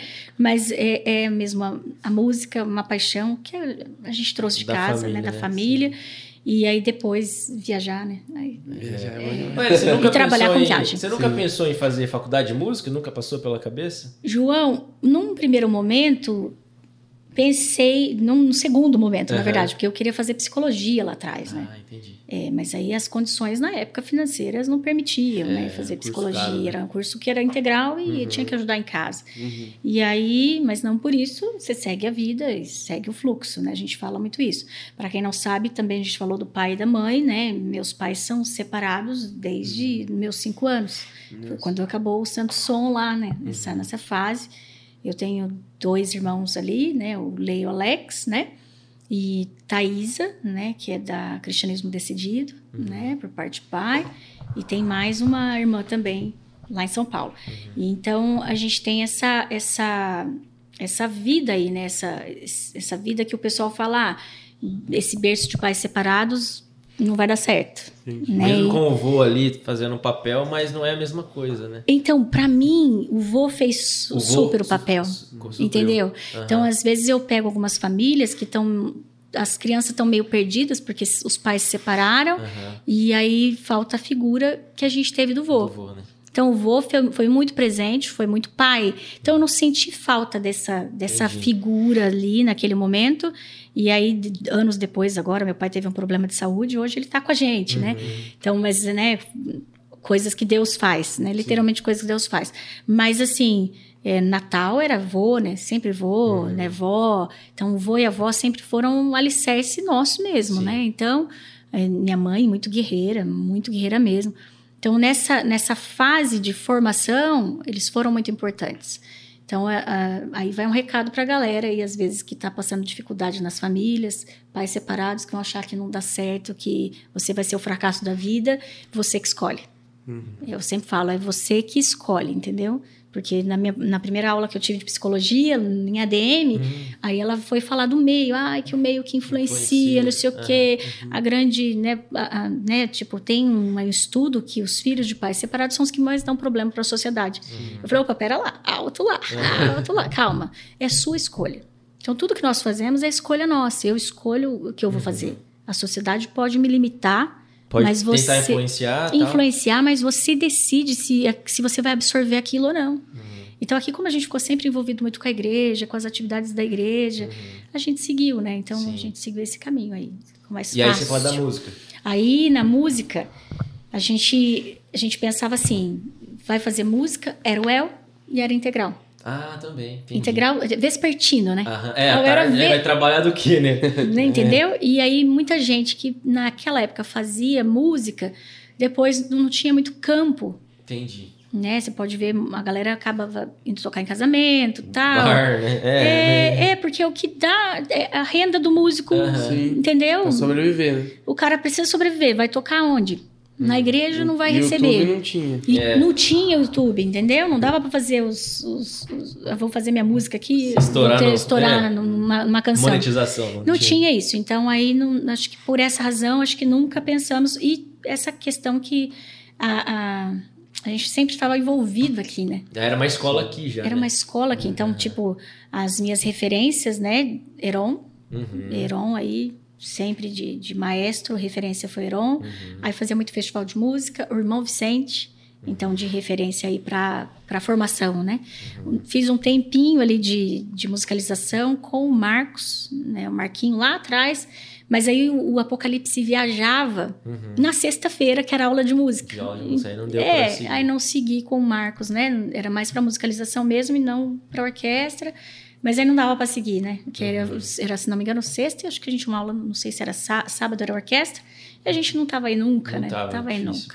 Mas aí por isso que música não foi, assim, minha intenção no coração, assim. E a gente não tem uma cultura igual, eu acredito que aqui, os americanos que vocês têm de referência conseguem viver perfeitamente da música dentro da própria igreja deles. Não precisa, igual aqui para um músico sobreviver, um músico gospel no Brasil, tem que fazer muito show, prefeitura, né? Hoje em dia tem que dar uma grana. Só que assim, principalmente a Assembleia de Deus não tem essa cultura, né? A gente sempre tem que ter um trabalho paralelo. Você entendeu? Tipo, vocês trabalham. Aqui é voluntário. É a Assembleia de Deus. Na minha época de ir para a faculdade, a presbiteriana fez uma proposta que era pra sair do Apocalipse e ir pra lá. Que era o Kairos, né? Na época. Aí, na época... mas aí vai ter que... Naquela época, a gente só usava saia, né? Era uma coisa da assembleiana mesmo. E aí, não. Eles queriam fazer uma coisa revolucionária. Tipo, a Aline Barros estava começando. Não imagina você cantando de macacão, tênis. Cara, eu assim, olhava pro cara. Eu falei, acho que você tá falando com a pessoa errada. Então, eu ia ganhar... Neto da irmã Neuci. Neto da irmã Neuci. Imagina. Neto do irmão Marx, que a gente... Neto de uma... Tipo assim, a gente tinha que... Eu fiz ginástica olímpica, então eu ficava lá fazendo a ginástica que tinha, o treinamento, a hora que eu escutava o barulho da lambreta do meu avô, trocava de roupa, ficava lá. A bola no começo eu sofri um pouco, mas depois ele amaciou. Foi amaciando o coração dele lá. Mas essa fase, então, a gente tem aí, né? Pro músico hoje é muito difícil. Pro músico eu falo assim, eu não condeno, assim... as decisões, né? A gente sempre pede para que todo mundo siga o caminho, né? Cristão. Mas que o músico... Onde que a gente vai aqui? A gente consegue pagar pro cara tocar? Difícil. Consegue. Não sei se tem a cultura agora. Entendeu? Não tem a cultura, mas acho que conseguir pagar, conseguiria. Eu não sei, mas pensa que isso teria que ser uma coisa que vai refletir pro campo inteiro. A central dá. A central agora, o resto deve ser difícil. Você entendeu? Aqui é complicado. Não dá, né? Tem então, agora pensa, tipo assim, há 15 anos atrás, essa cultura, né? Que nem a presbiteriana, a galera, né? Tem... Mas agora, na nossa cultura, é voluntariado. Né? Você faz. E aí, às vezes, a pessoa fala, nossa, você faz, não cobra. Não. Mas você tá todo... Porque, assim, você faz com o coração... E não vem de nós, né? A força nem é nossa. Cara, não é... Tem dia que eu chego... Nossa, eu chegava... Porque, tipo, tinha a faculdade, tinha, né... Na época de terminar o TCC, eu conversei com o pastor Moisés. Falei, pastor Moisés, preciso terminar o TCC, então vou dar um tempo nos seguidores. É um exemplo da irmã. Aí dei um tempinho nos seguidores, que era o tempo do TCC ali, desses últimos 3 meses, que aí eu fiquei doente. Não adiantou muita coisa. E aí, era a manhã da ressurreição, a véspera ali da dor. A manhã da ressurreição, de manhãzinha. Era bem legal. Mas, enfim, essa A gente tem essas dificuldades para essa galera que segue a carreira de musical. É. E em relação à técnica, já respondi da carreira? Sim, da profissional. Então é isso. Aí pegando o gancho, você vai falar de como faz a técnica dos seguidores e tal, isso, né? Para você chegar aí, eu queria saber também, porque a gente passou bem rapidão, como que foi para você assumir a responsabilidade de ser maestrina dos seguidores, né? Porque, tipo assim, ó, aí vai totalmente linkar com a questão da técnica. Porque sim, você tirou da onde, assim, pra poder começar a ensaiar? Né? Pessoal, eu acho canal que você seguia? Hoje a gente fala, né? Hoje o pessoal tem referência, né? De YouTube, você vê tudo. Mas naquela época era mesmo a referência daqui que a gente tinha. Porque a nossa escola aqui era muito boa. Uhum. Então, eu não sei se... Não, é que, assim, eu acho que todo mundo tinha que ter a oportunidade de ver um ensaio com o Heron, cara. Uhum. O Heron era uma figura... O Heron é pai do Renanzão. Ah, do Renanzão, é. Uhum, uma figura extraordinária dando ensaio, sabe? Então, eu às vezes me vejo muito parecida, né? Tipo, energicamente, tipo assim... Uhum. Que o Heron, ele era muito enérgico, né? O Jusley era mais tranquilo, dando ensaio, que ele fazia os homens, né? Ensaiava os homens. Sim. E o Heron ensaiava as mulheres. Então, e assim, a gente tinha uma escola que era o Luiz... Exigente, nível hard, o Heron, hard 2, o hard ao quadrado, né? Então a gente tem ali, nossa, e Valdivino. Valdivino, se você cantava uma nota desafinada, ele ficava na mesa assim, com o fone. Uhum. Aí você desafinava uma nota, ele pá! Ele fazia assim lá da mesa, e você tá cantando, os irmãos glorificando, ele fazia assim, pá! Mostrava que, tipo, você desafinou, sabe? Aí depois veio o Edeir também, né? Sempre exigente. Edeir uma vez desligou o playback. Eu tava cantando, não sei aonde nós fomos cantar. E aí tinha um hino da Cristiane. E o hino parava. Ele fazia... Tanananan, tan, tan. Aí acho que ele... E voltava, né? Tipo, entendi. Muitos anjos velam. Falava de Paulo, né? Tal, lá. Muitos anjos velam sobre mim. Cada passo meu. Anjos velam sobre mim. Tararan, tan, tan. E aí voltava, muitos anjos... E aí eu fui, né? Ele, puf, cortou e eu. Muitos anjos velam sobre... Continuei, já tinha... Muitos anjos já tinha... Cara, não, tem N, nessa... Então, assim... A minha escola realmente de referência, além do que a gente ouvia, sim, mas pra ensinar era aqui. E eles caçavam, o Luiz fala, né? Dificuldade que era pra conseguir um conteúdo americano. Repertório. Porque quando eu nasci, eles já tinham trazido muito repertório. Aí já tinha... Aí a gente já tinha a Cristiane Carvalho, já tinha o Valdenir de Carvalho, que eles comentaram, né? O Luiz comentou no dele, né? Verdade. O tio, a gente chamava carinhosamente de tio Nini. Então eu conheci o tio Nini, eu tinha, sei lá... 6, 7 anos, ele ia discutir música lá com o Luiz em casa, entendeu? Que o Luiz sempre foi muito apaixonado por música. Então, ele, essa paixão, ele influenciou a todos nós, assim. Assim como o João no futebol. Sim, então, né, ele trazia essa questão muito séria, né? Muito rigorosa, né? Ali para os ensaios. Então, a escola foi essa daí. E aí, acho que essa é a escola. E aí, como é que você faz? Deus... Quem capacita, a gente faz a nossa parte, eu vou até onde eu posso ir e vou tentando me aperfeiçoar, festival e tal, mas o restante é Deus. Porque, assim, não tenho... Sabe, assim, é uma coisa... Eu sempre... Deus tá aqui, minhas mãos, tem uma música que... O Rejoice cantava, você falou dos ingleses, o Rejoice antigo, né? O Rejoice, a gente cantava, ao meu Senhor, é Ron Kenoli, né? Então, ao meu Senhor vem usar-me, né? Então... Toma minhas mãos e pés, fala através de mim, ó meu Senhor, se tu queres, vem usar-me. Então, tipo, essa sempre foi a minha oração. Tipo, Deus, tô aqui, no que der pra usar, fique à vontade. Então, é isso. Acho que você se dispõe a fazer e aí você vai caminhando, você vai... E sempre, tipo assim, Deus também foi muito bom, que colocou pessoas boas do meu lado. Os meninos sempre muito empenhados, tipo, né, teve a época que era o Jeanzinho. O Jean ensaiou muito, gente, os nossa, homens. Os meninos evoluíram muito porque o Jean ensaiou, né, a gente tem que dar honra a quem tem honra. O Jean foi... Jean, os meninos... Arthur ali e tal, o Jean praticamente que passava os homens ensaiava os meninos. Celularzinho, entendeu? Tecladinho.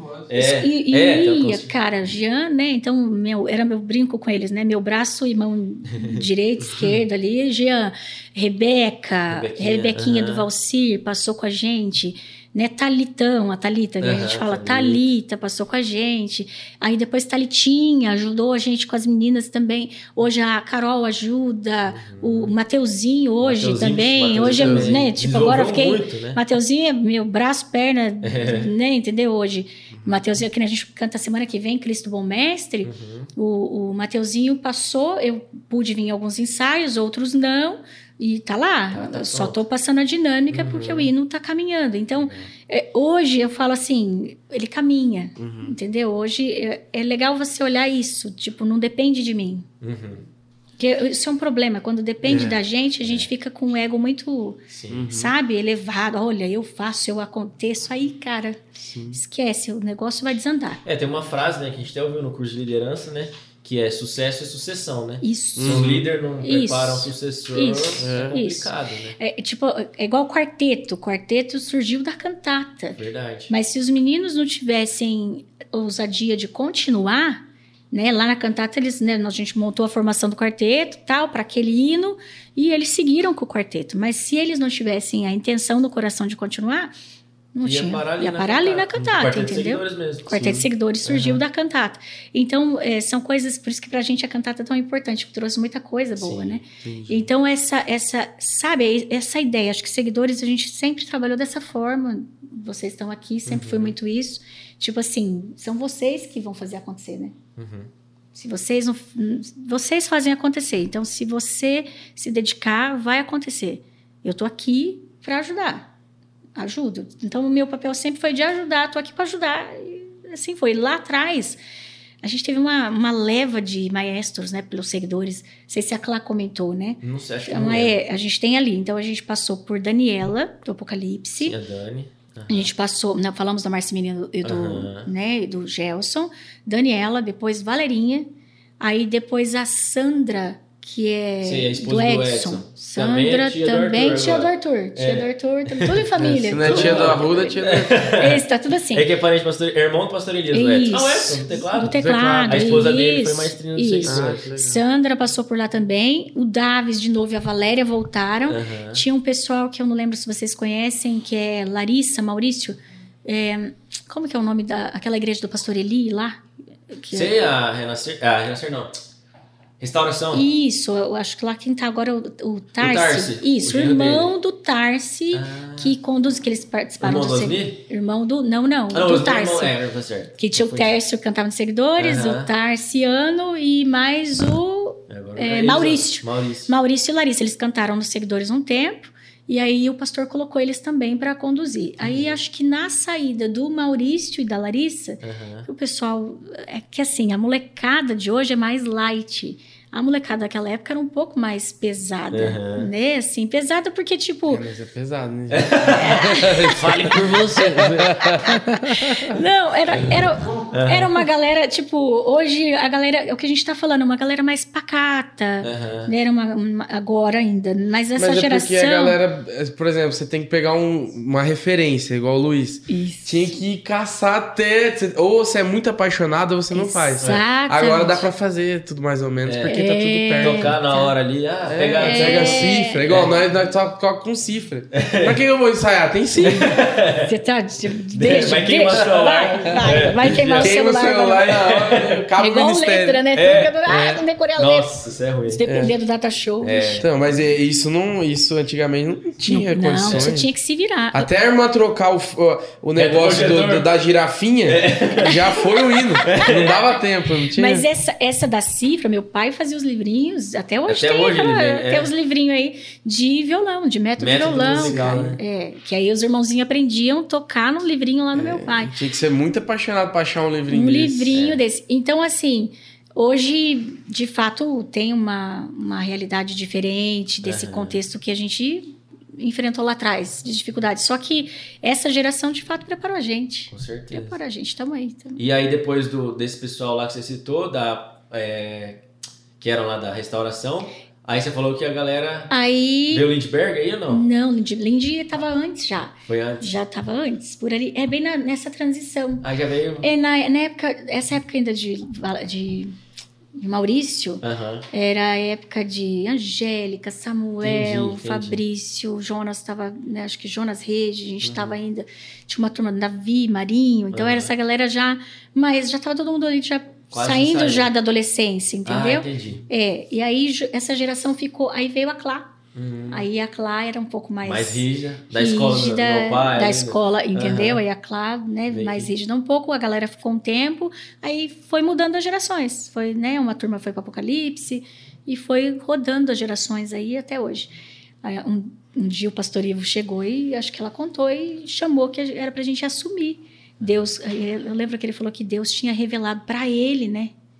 Deus tinha revelado para ele, estava no coração, Deus, né, tinha tocado no coração dele para a gente assumir. E na hora eu falei, mas espera, né? Deus não revelou no meu coração. Porque era muito sério, né? Tipo, eu era amiga da galera, então liderar adolescente. Ainda mais ser mais treino ali, porque você tem que dar um ensaio para. Nossa, tem que a parte chata também, né? Mas era muito legal, porque era sempre uma galera muito parceira, né? Uhum. Sempre uma galera parceira. E a gente, lá naquela época, já tinha a cantata Deus Conosco. Deus Conosco. Que a gente tinha feito cantata Deus Conosco nessa época. E aí eu ensaiava aqui e ensaiava em casa. Porque tinha que fazer ensaio extra. Uhum. Pra galera conseguir pegar tempo, caminhar. Né? Aí o Heron ajudou a gente também nos ensaios. E depois... conseguiu. Seguimos. É, seguimos. Eu entrei na Seu Amor. Acho que foi 2009. Seu Amor é linda. É, Seu Amor é muito bonita. 2009 foi a primeira, nem lembro se foi esse primeiro, PUC ainda. Amor, PUC. Uhum. PUC. Gabriel, Solava, a primeira, isso. Né? O Deus que nós servimos é o Deus vivo. Isso. Vamos juntar nossas vozes, celebrar a sua vitória sobre a morte e o inferno. Lembra? Até hoje narração ficando na memória. Seu Amor também foi com narração. Foi. E a galera encenando, que é essa que a gente tá falando do copo lá. É, também. É, que é do copo, a gente encenou ela, né? Bonita também a cantata. Era muito bonita. E tinha uma galera que veio da antiga, que veio da Universidade e continuou no Seu Amor. É, vale lembrar, João, que a nossa igreja, não sei hoje como é que está em relação a isso, né? Em relação à faculdade, porque hoje é tudo muito, a gente fala tudo muito online, né? Mas assim, essa turma toda que a gente tem de seguidores antigos, vamos pensar em seguidores, né, desde os meus 12. A gente tem pastores, sim. Um monte de pastores por aí, tá? Uhum. Cleverson, que a gente falou agora há pouco, é pastor Cleverson, que está nos Estados Unidos. Uhum. Tá. Uhum. Tarsis Júnior, tá, né, na Inglaterra. Irmão do Cleverson. Uhum. A gente tem a Lu, que passou, e a pastora, esposa de pastor, está lá como pastora também em Santa Catarina. O Ney, pastor Ney. O Gelson, né, que foi pro Demel, evangelista e tal. E aí, pensa que aí... Né, eu tô tão nova, porque aí eu já ensaiei, que aí já passou Giovanni, né, depois a Claudinha, Generoso, cantei com ela, então já ensaiei a Gi. Generoso. Mas é sobrenome. Generoso, irmão, Generoso, Aí eu já ensaiei a Claudinha, cantei com a Claudinha, na época que era a Valéria e Daniela, e depois a Gi já passou. A filha dela. A filha dela, né, já cantou. Caramba. Já, então o filho do Heron, né? Cantou com a gente um tempo, Renan cantou. Sim. Essa quase tinha a Fran já. Arthur, né? Cantei com a mãe do Arthur no Apocalipse. Eu fui madrinha de aliança do Neida e da Josi. Do Neida Josi, madrinha de aliança do Gelson e da Dila. Também. Entendeu? Então, tá quase lá com. Daqui você vai começar a pegar assim. Os filhos de quem você já ensaiou, né? E começa Não, né? Vamos pular essa parte. Mas acho que tá bom, Agora, eu não vou perguntar a idade por fora de educação, né? Uhum. Mas eu achei que ela tinha uns 30, assim. Tá vendo? Tá obrigada pelos 30. Mas pelas contas aí, eu achei que passou. Eu sempre achei que ela tem cara de ser bem nova, né? Então... não, engana, cara. Engana tanto que até, né, assim, algumas reuniões aí que a gente aconteceu aqui, né, de ministério e tal... Então, eu com essa cara, né, de 30, mas pensa uns 10 anos atrás, então era uma cara de 20. Uhum. Então, às vezes, os irmãos estavam lá... Não dá muita moral, né? Os irmãos estavam num assunto lá e tava aquele negócio, sabe, a reunião pra marcar a próxima. Uhum. Tinha muito reunião pra marcar a próxima.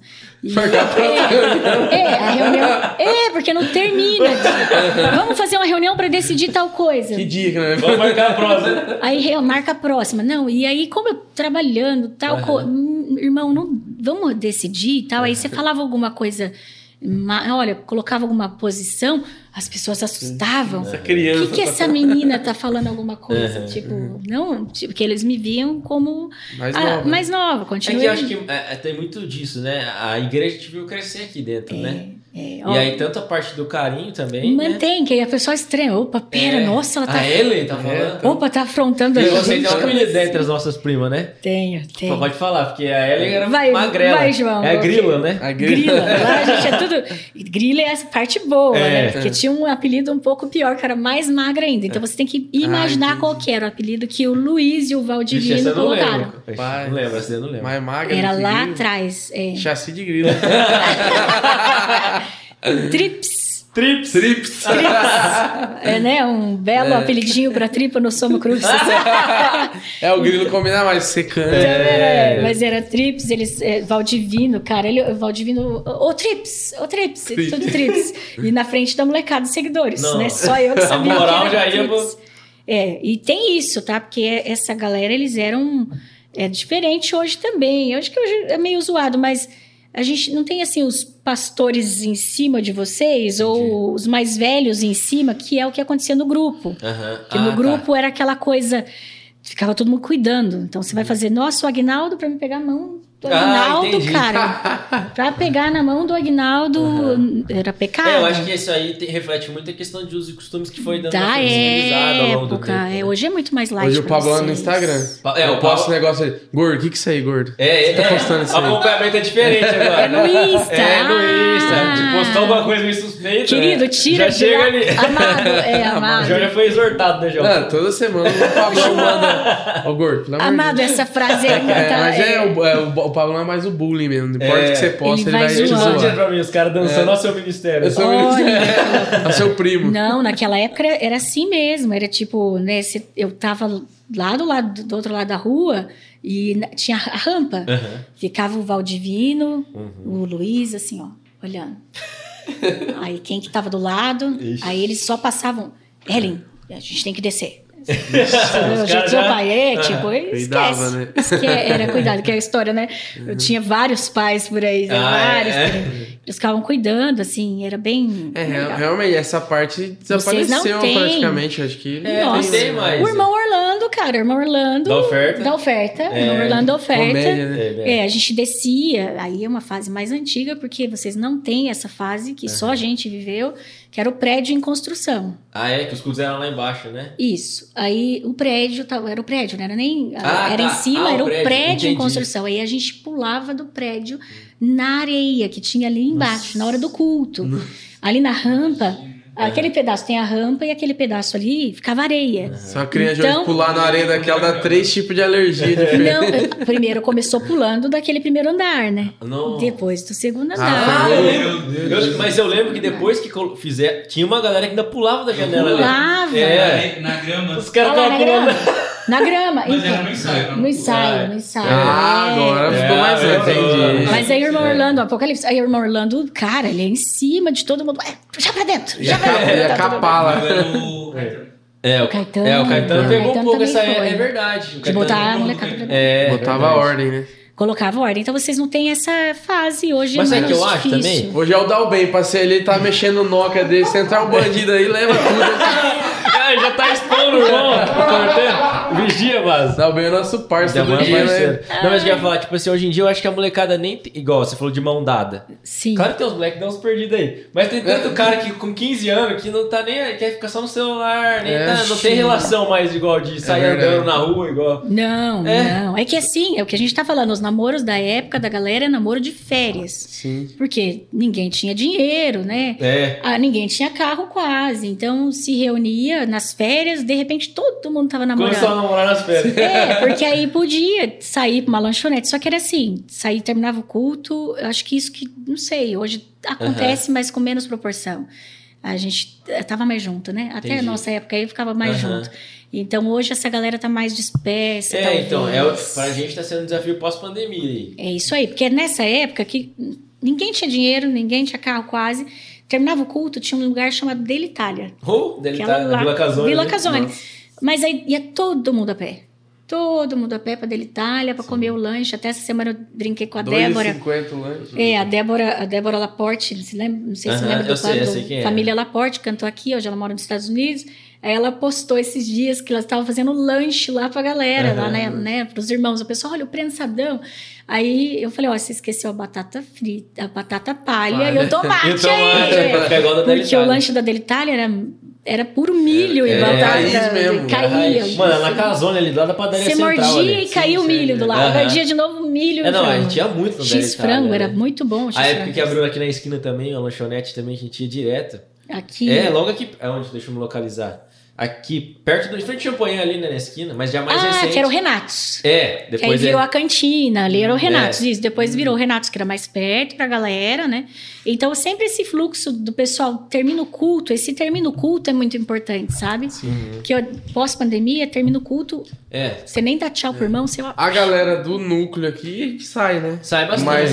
Mas em geral, sair junta pra todo mundo. Pra juntar todo mundo. Não, é muito difícil, muito difícil. Mas era muito, isso era muito frequente. Né? Então vamos sair, vamos juntar. Tanto que sai todo mundo, acho que o Uber buga, né? Tem que chamar todos os Uber de Londrina. Só o Biggs comporta, nós. Só o Biggs. O teu pai comentou do jornalzinho, né? Uhum. Depois terminou o jornal da Almádio, ficou o jornal dos seguidores, que aí nós fizemos a mesma coisa, o jornalzinho dos furos. Entendi. E continuou seguindo com aquela linha dos furos. O legado do jornal. O legado do jornal.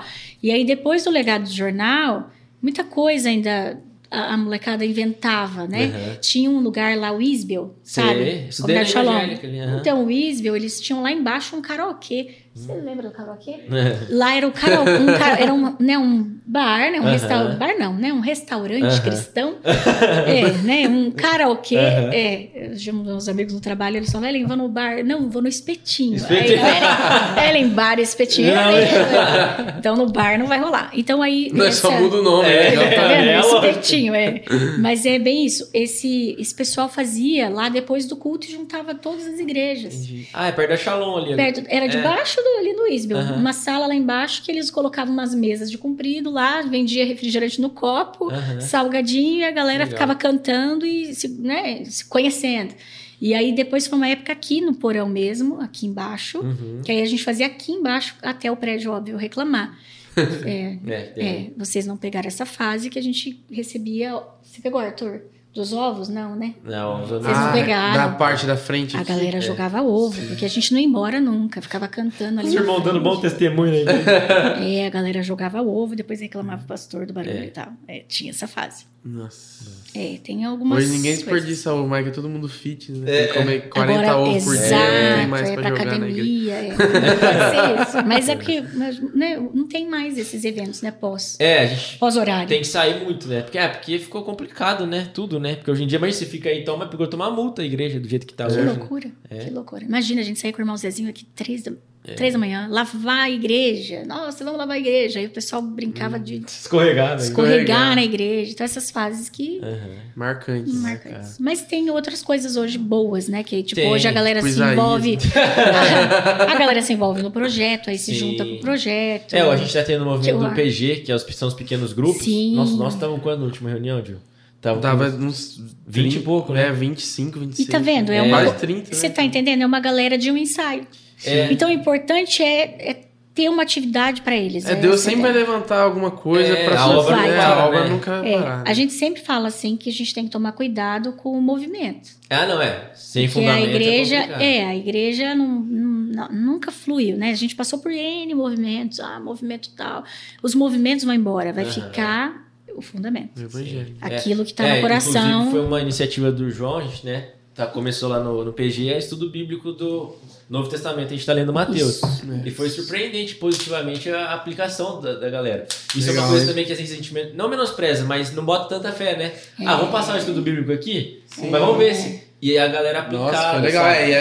E a molecada, aquelas molecadinhas... Adolescente, sem nenhum parafuso na cabeça. Eles levaram a Bíblia, eles anotaram. Que agora desenha, agora é tudo desenhado. Fizeram, foi bem legal. Foi assim, mas surpreendentemente muito legal. Assim. A gente que lida com essa faixa, a gente tem que pensar o seguinte... É essa geração que vai trabalhar amanhã. Então a gente tem que extrair... Jesus, cara.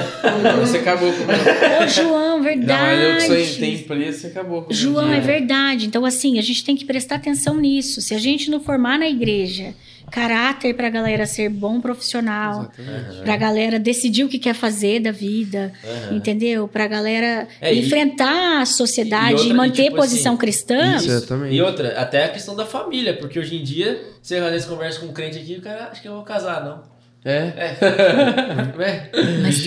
Mas tem uma turma, né? Assim, então, o Pablo tá bem forte nessa frente, junto com o pastor Clérison Ney também, né? Da Família Feliz, começou o movimento. Inclusive, no final de semana passado teve aqui um. Mas eu vou dizer o que tá acontecendo.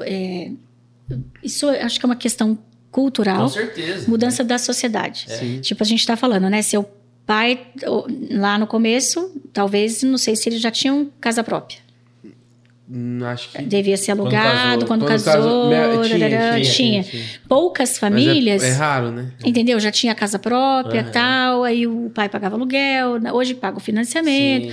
Mas aí era um filho só, e aí é uma frase que a gente sempre fala, não quero que meu filho sofra, acho que o Ney comentou isso, eu não quero que meu filho passe pelo que eu passei. Mas muita coisa que a gente passou e de dificuldade com os pais formou o caráter. Então a gente não pode perder isso. Uhum. Então esses dias eu perguntei, já faz um tempinho, eu perguntei para a molecada, o que vocês pretendem, né? Que é para estudar? Uhum. YouTuber, todo mundo quer ser YouTuber. Todo mundo. Todo, né? Tipo, o que você vai fazer? YouTube. Acho que YouTuber. Beleza. Quem é o cara proativo quer empreender. Quem não... Os que sobraram não empreender é que vai ter que ser funcionário. Mas parece que vai morrer qualquer uma pessoa. Parece que ela tá no fim da vida dela. E foi um menino lá na firma, ele todo animadão, vendendo doce e tal. Eu falei, mano, vou contratar esse cara. O cara é bom. O cara falou, não, porque eu já empreendo. Eu tenho várias coisas que eu faço. Tá? Vou chamar um amigo meu que tá precisando de emprego. Meu amigo... aquele menino já morreu faz uns 3 meses e ele esqueceu de cair. Você entendeu? Então, ou tem um que é agitado, ele quer empreender. Que é só fazer pra ele. Ganha os piques dele, cara. E o resto tá dormindo na vida. Porque tem uma galera eu não acho ruim, mas, né, até Arthur tá com essa turma. Tem ainda, Arthur, a turma do videogame? Que o pessoal que joga videogame ainda? Acabou? Ainda. Só que tem uma galera que, tipo, ela só ficou no videogame ali. Largou a vida, né? Largou a vida, cara. Assim, desculpa falar aqui, mas... Cuidado. Eles equiparam o sexo com o videogame. Ele libera os mesmos... hormônios. Os mesmos hormônios. Então, cara, pra que eu vou casar se eu tenho o Good of War aqui? Mas é porque a interação dele, a vida dele ali, tá muito importante naquilo. Alguns diferentes, alguns meninos, né, tipo assim, tem aí, tá a fase, ainda vai estudar, tal, eu namorei, a gente deu conta uhum. de namorar 6 anos e 8. O João tava... 3 anos eu já tava quase tendo um João. Mas eu falei com o Gui, né? O Gui pediu namoro antes de começar a faculdade. Eu falei, beleza, a gente casa, mas depois que eu me formar, né? Então eu quero me formar primeiro. E aí, depois que eu tiver minha casa. É isso aí. Aí... Hoje a galera... Casamento. Nem sei o que a galera quer. É igual o Italo Seu, né? O que é casamento? Eu vou casar depois que eu trabalhasse. Não arrumei emprego aí. Mas a gente tinha uma coisa. Tipo assim, você... Acho que desde... Eu brincava de ser agente de viagens. Uhum. Entendeu? Tinha essa coisa. Você brincava de ser jogador de futebol. Sim. E hoje a galera... Eu brincava de ser lixeiro quando eu era Eu mais brincava era de ser lixeiro. Daí colocava no sofá, tudo abufado e jogando dentro. Subia em cima e toca aí. A Giovana. Você não brincou de ser protético. Aí não deu. Então, mas é uma coisa, tipo, esses dias a gente tava passando, um cara tava na chuva, cara, recolhendo aquele lixo. Eu falei, o cara tem que querer. Tem. E é dom esforço, também. Com certeza. Porque a gente tem que falar que, né, a gente às vezes pula essa parte do dom, acho que é complicado. Sim. E igual você falou, no vídeo, agora ainda mais com o metaverso, né? Que você tem o seu próprio jogador, Avatar. Eu tava assistindo esses dias, não vou fazer propaganda pra ele, mas ele vivendo assim, ele encontrando gente famosa, que o cara na vida real ele é famoso e no jogo ele é só um jogador. E do outro lado, um moleque de 15 anos que consegue matar todo mundo, que ele é o melhor no jogo, ele é uma estrela no jogo e dentro de casa ele é nada. Uma panquecona. Entendeu? Mas então, tipo difícil. Assim, é uma loucura. E aí é aquela coisa, como é que nós vamos colocar pra essa moçada que dá pra fazer, dá pra você brincar, sim, dá pra se divertir. Mas tem a parte de... Mas tem essa parte de responsabilidade. Sim. Então, você namorar, opa, chama a responsabilidade. Eu não vou pedir dinheiro pro meu pai pra pagar o lanche da minha namorada. É, isso aí é verdade, só fica feio, né? Fica feio. Não, entendeu? Não. Então, assim, essa molecada... E depois que casa, meu amigo, aí já é. Aí as despesas... Alguém contou pra vocês, eu acho que lá no curso, a Josi ainda deve falar, no de casais, que a gente fala, não, eu vou casar porque o dinheiro vai ser todo meu, não vou precisar de ajudar meu pai. Mentira! Eu trabalhei 6 anos na empresa da minha mãe, não ganhei um centavo, ela não pagava o salário pra mim. Eu ganhava mais do que eu ganho hoje. E depois eu Por quê? Porque ela me dava comida, me dava roupa, me levava pra sair. Nossa, pagava financiamento, me levava de carro pros lugares. Agora? E viajava, pagava comida. Vai. E eu lá não recebo salário, não aguento mais. Aí ela falou, então, toma esse salário. Agora você casa e todo o seu salário você vai usar na sua casa. Porque essa é, acho que aí tá a diferença da coisa. A galera não... assim, com essa coisa do pai proteger essa turma, né? Enfim, eu até brinco, que eu não sou mãe, sim, só tá o Flash lá em casa, então já tá bom demais, então... O Flash é quem? O doguinho? Tá, o Flash sim, tá um bom trabalho, né, João? Hoje em dia os dogs tá com alergia também, tá complicado. O Flash já dá bastante trabalho lá e tal. Então, eu fiquei só com o dog, né? Então, eu não sou mãe... Mas a gente mãe de pet, viu... diz que alguns irmãos ficam bravos se eu falar mãe de pet, né? Então, mas, né, enfim. Mas você lidou com muita gente, mas eu lidei com muito adolescente. E o que eu tenho a dizer é o seguinte. Primeira coisa que a gente falava sempre nos seguidores é: seja amigo do seu pai. Né? Tipo, seu melhor amigo é seu pai e sua mãe. Quando der ruim, quem vai estar lá? Se não levou isso a sério... Se não levar a sério isso, entendeu? Nós avisamos, né? Tipo, vai ser sempre, a hora que der ruim, não vai ser o seu melhor amigo, vai ser sua mãe, seu pai, você vai ter que falar com eles. Mas aí, se você não tem esse, sabe, essa coisa de, se eu tiver uma frustração, eu posso voltar no meu pai e falar, pai, me ajuda. Ele também certamente passou por uma dessas, entendeu? Então, primeiro tem que ter esse caminho. Mas agora, o que a gente tá, eu percebo assim, os pais não querem mostrar frustração para os filhos. Sim. Então, essa galera tá mais feliz, talvez, solteira. Porque não tem responsabilidade. Tá? Não, porque filho, o pai tá cobertando todo ali. Continua aqui, filho. Continua aqui que é melhor. Então, o pai tá dizendo ao filho, talvez, assim, é melhor ficar aqui. É complicadíssimo. Né? O Black Mirror, não sei se vocês já assistiram, mas tem um episódio... que você, como lá né, já é como se fosse muito avançado, você consegue bloquear no seu filho que você não quer que ele veja. Então, toda vez que tinha um trauma na vida da menina, ele embaçava a visão dela, ela não via. Entendeu? Só que igual o próprio, você que estudou psicologia, não sei se você estudou ou não. Umas aulas por conta da DNA. Mas o Freud fala que a repressão forma o caráter. Então, como ela não foi reprimida em nenhum momento, ela não tinha caráter. Depois eles mostram o que aconteceu com ela. Porque ela não tem... Muito... Tipo, você tem que... Vamos pensar, né, do luto, né? Se você... a criança não vai viver o luto ali. Beleza, mas e se for com a mãe? Não vai do vô, né? A gente até...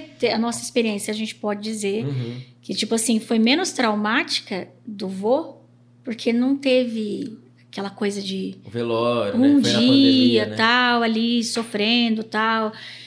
Só que né, também a gente não teve ali a despedida. A despedida era antes. A gente sabia que tinha que despedir antes. Depois que ele tá dentro do caixão, já foi. Né, João? Então, a gente foi lá rápido o negócio. Mas, tipo, a gente entendeu essa separação.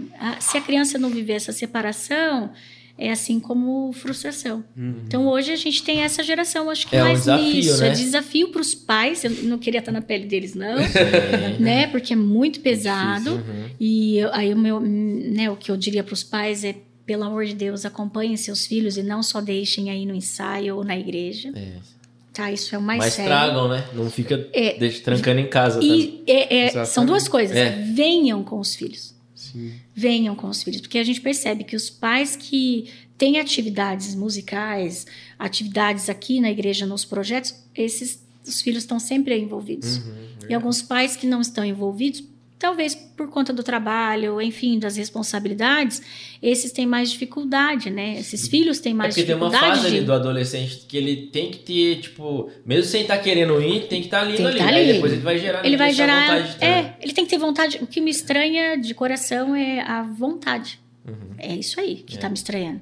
Ah, vai ter um retiro. Ah, tá. Uhum. Mas às vezes nem pro retiro o cara tá animado. Não tá nem na PG. Tem isso. Entendeu? Ah, tem o PG. Uhum. Ah. Sabe assim? Uhum. A expectativa mesmo dessa. Sim. Porque tá já suprida, talvez, no jogo. Nessa vida que você falou do Avatar. Sim. Talvez ele tá sendo super. Um cara popular, super popular no Avatar.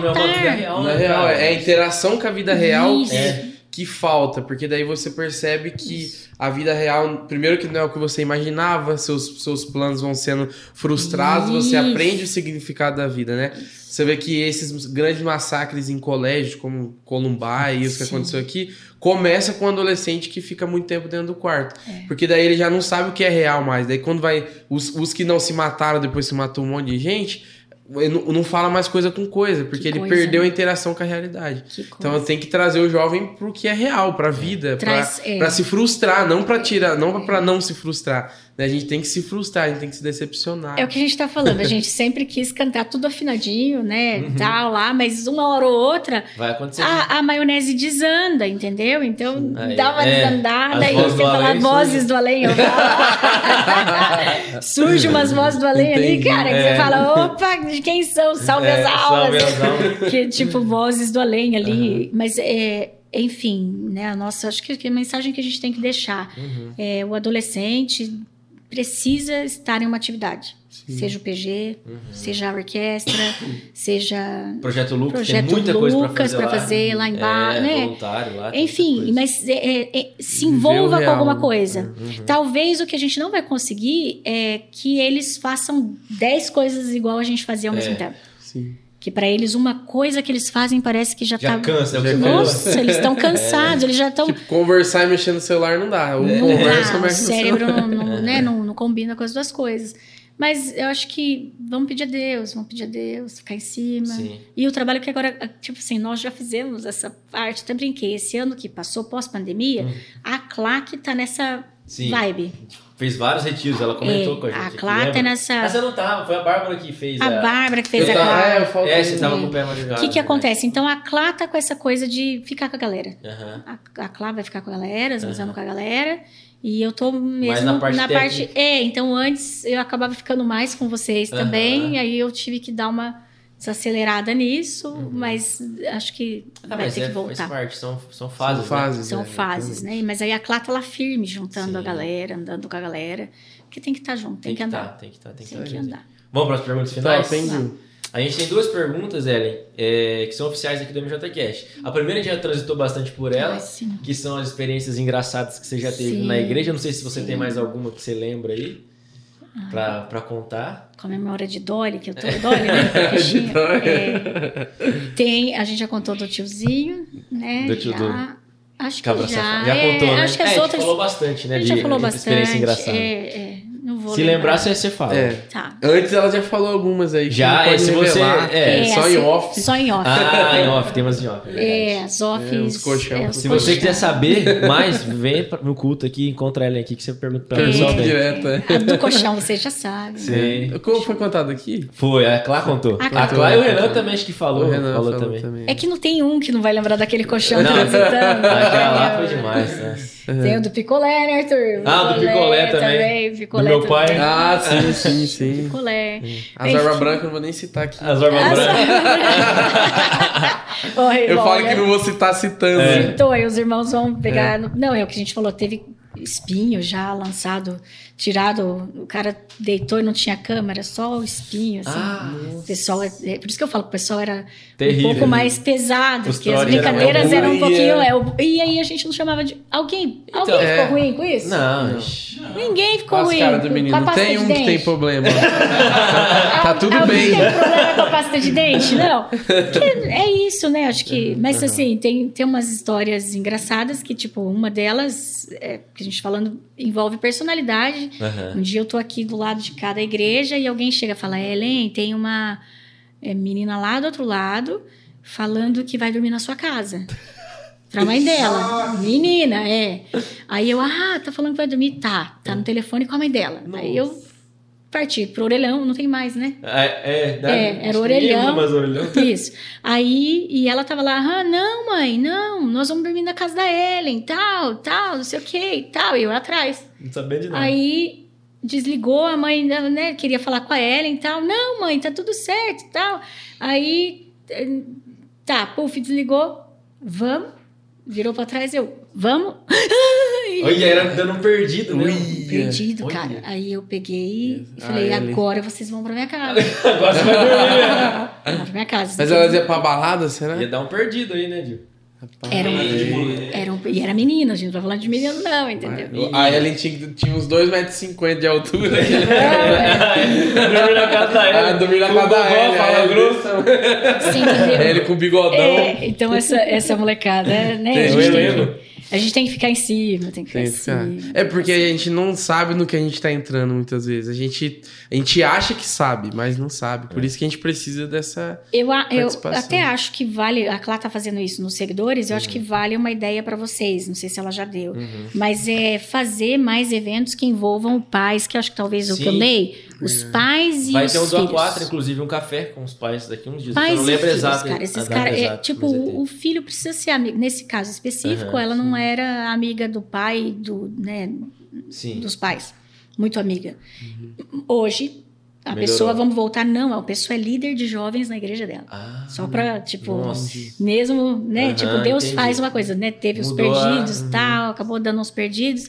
Mas hoje é líder, um dia encontrei no que Uber o marido, né? Entendi. Você não é Ellen? Eu falei, sou eu. A esposa já posou muito nessa cara.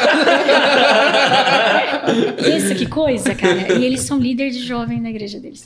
Vários. Isso é uma coisa que é importante a gente também ressaltar. Tem uma galera, assim, que ninguém dava nada, sabe? Tem aquela galera que fala, esse cara... Normalmente é esses apronta, que vão... Cara, esse cara só Deus apronta. Faz a obra.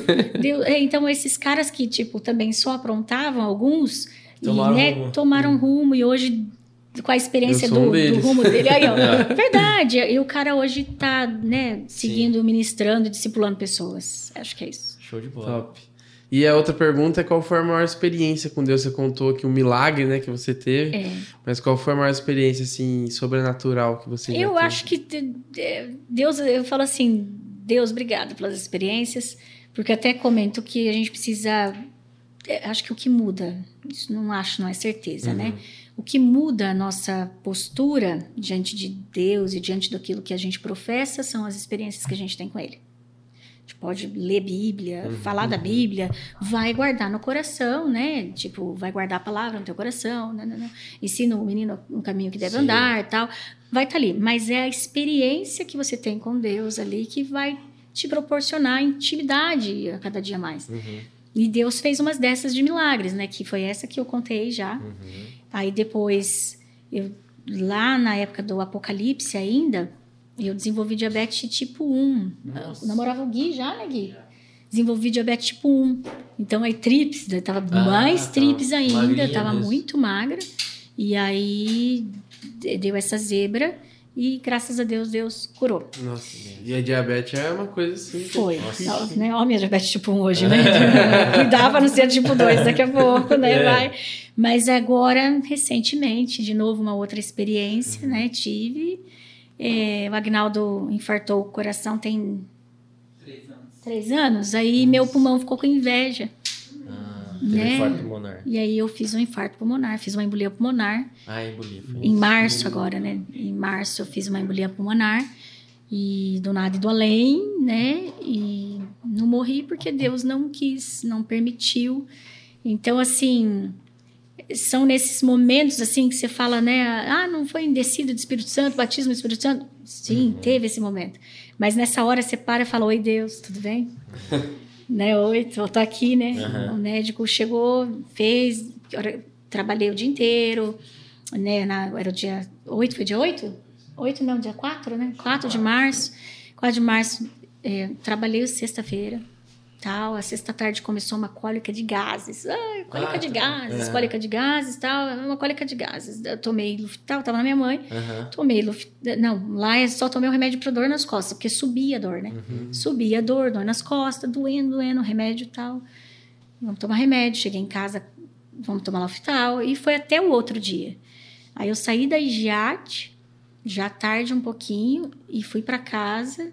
A gente ia pegar o flash para ir pro banho, para poder almoçar, tudo. E tinha ensaio da cantata. Aí, chegando na esquina de casa, né, Gui? Aí, puf, cadê o ar?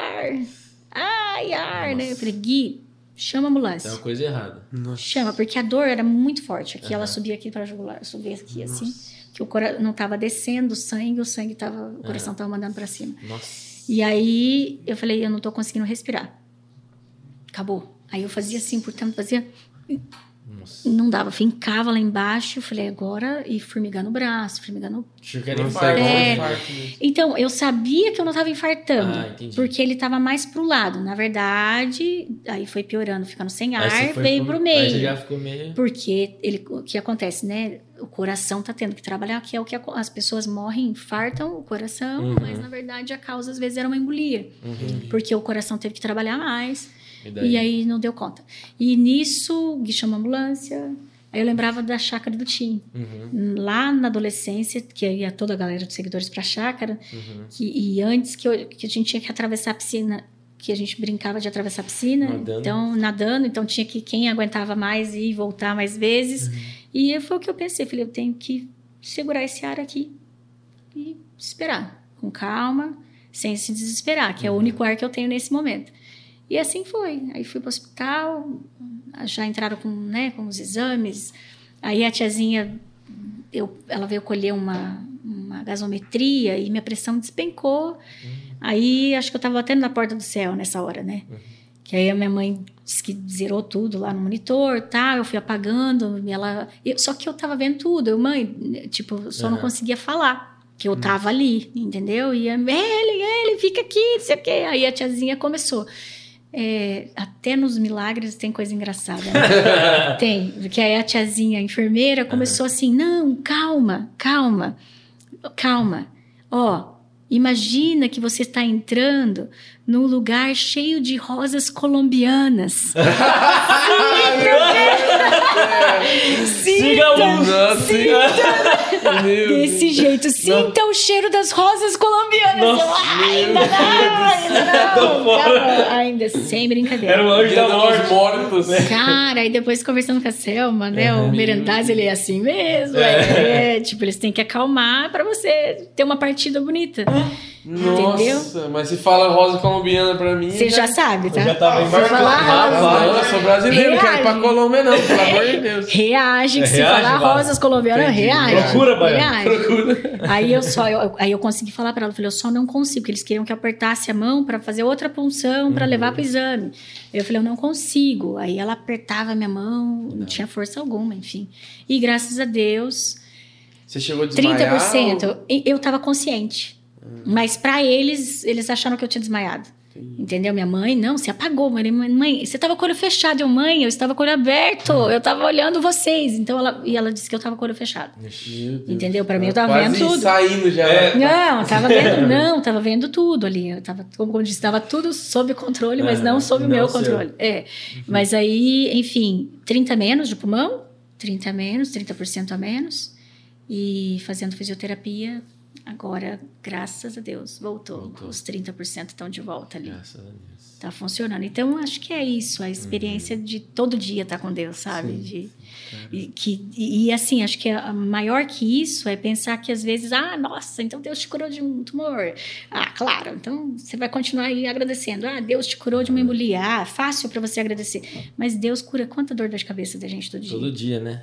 Responde a gente em tanta situação que a gente não sabe. Que a gente nem sabe. Então, acho que a gente precisa valorizar essas pequenas experiências também que transformam nossas vidas. Show de bola. Sensacional. Quase dei sono em vocês. Minha voz vai acalmando. Minha voz vai acalmando, assim. Vozes do sono. Vozes de trovão, né? Vozes de trovão. Pode ser braço de ferro. Braço de ferro, não dá. Galera, se você acompanhou até aqui, vamos pensar numa hashtag? Eu acho que a frase que nós mais falou hoje foi naquela época, naquele tempo. Naquela era, né? É, naquela era.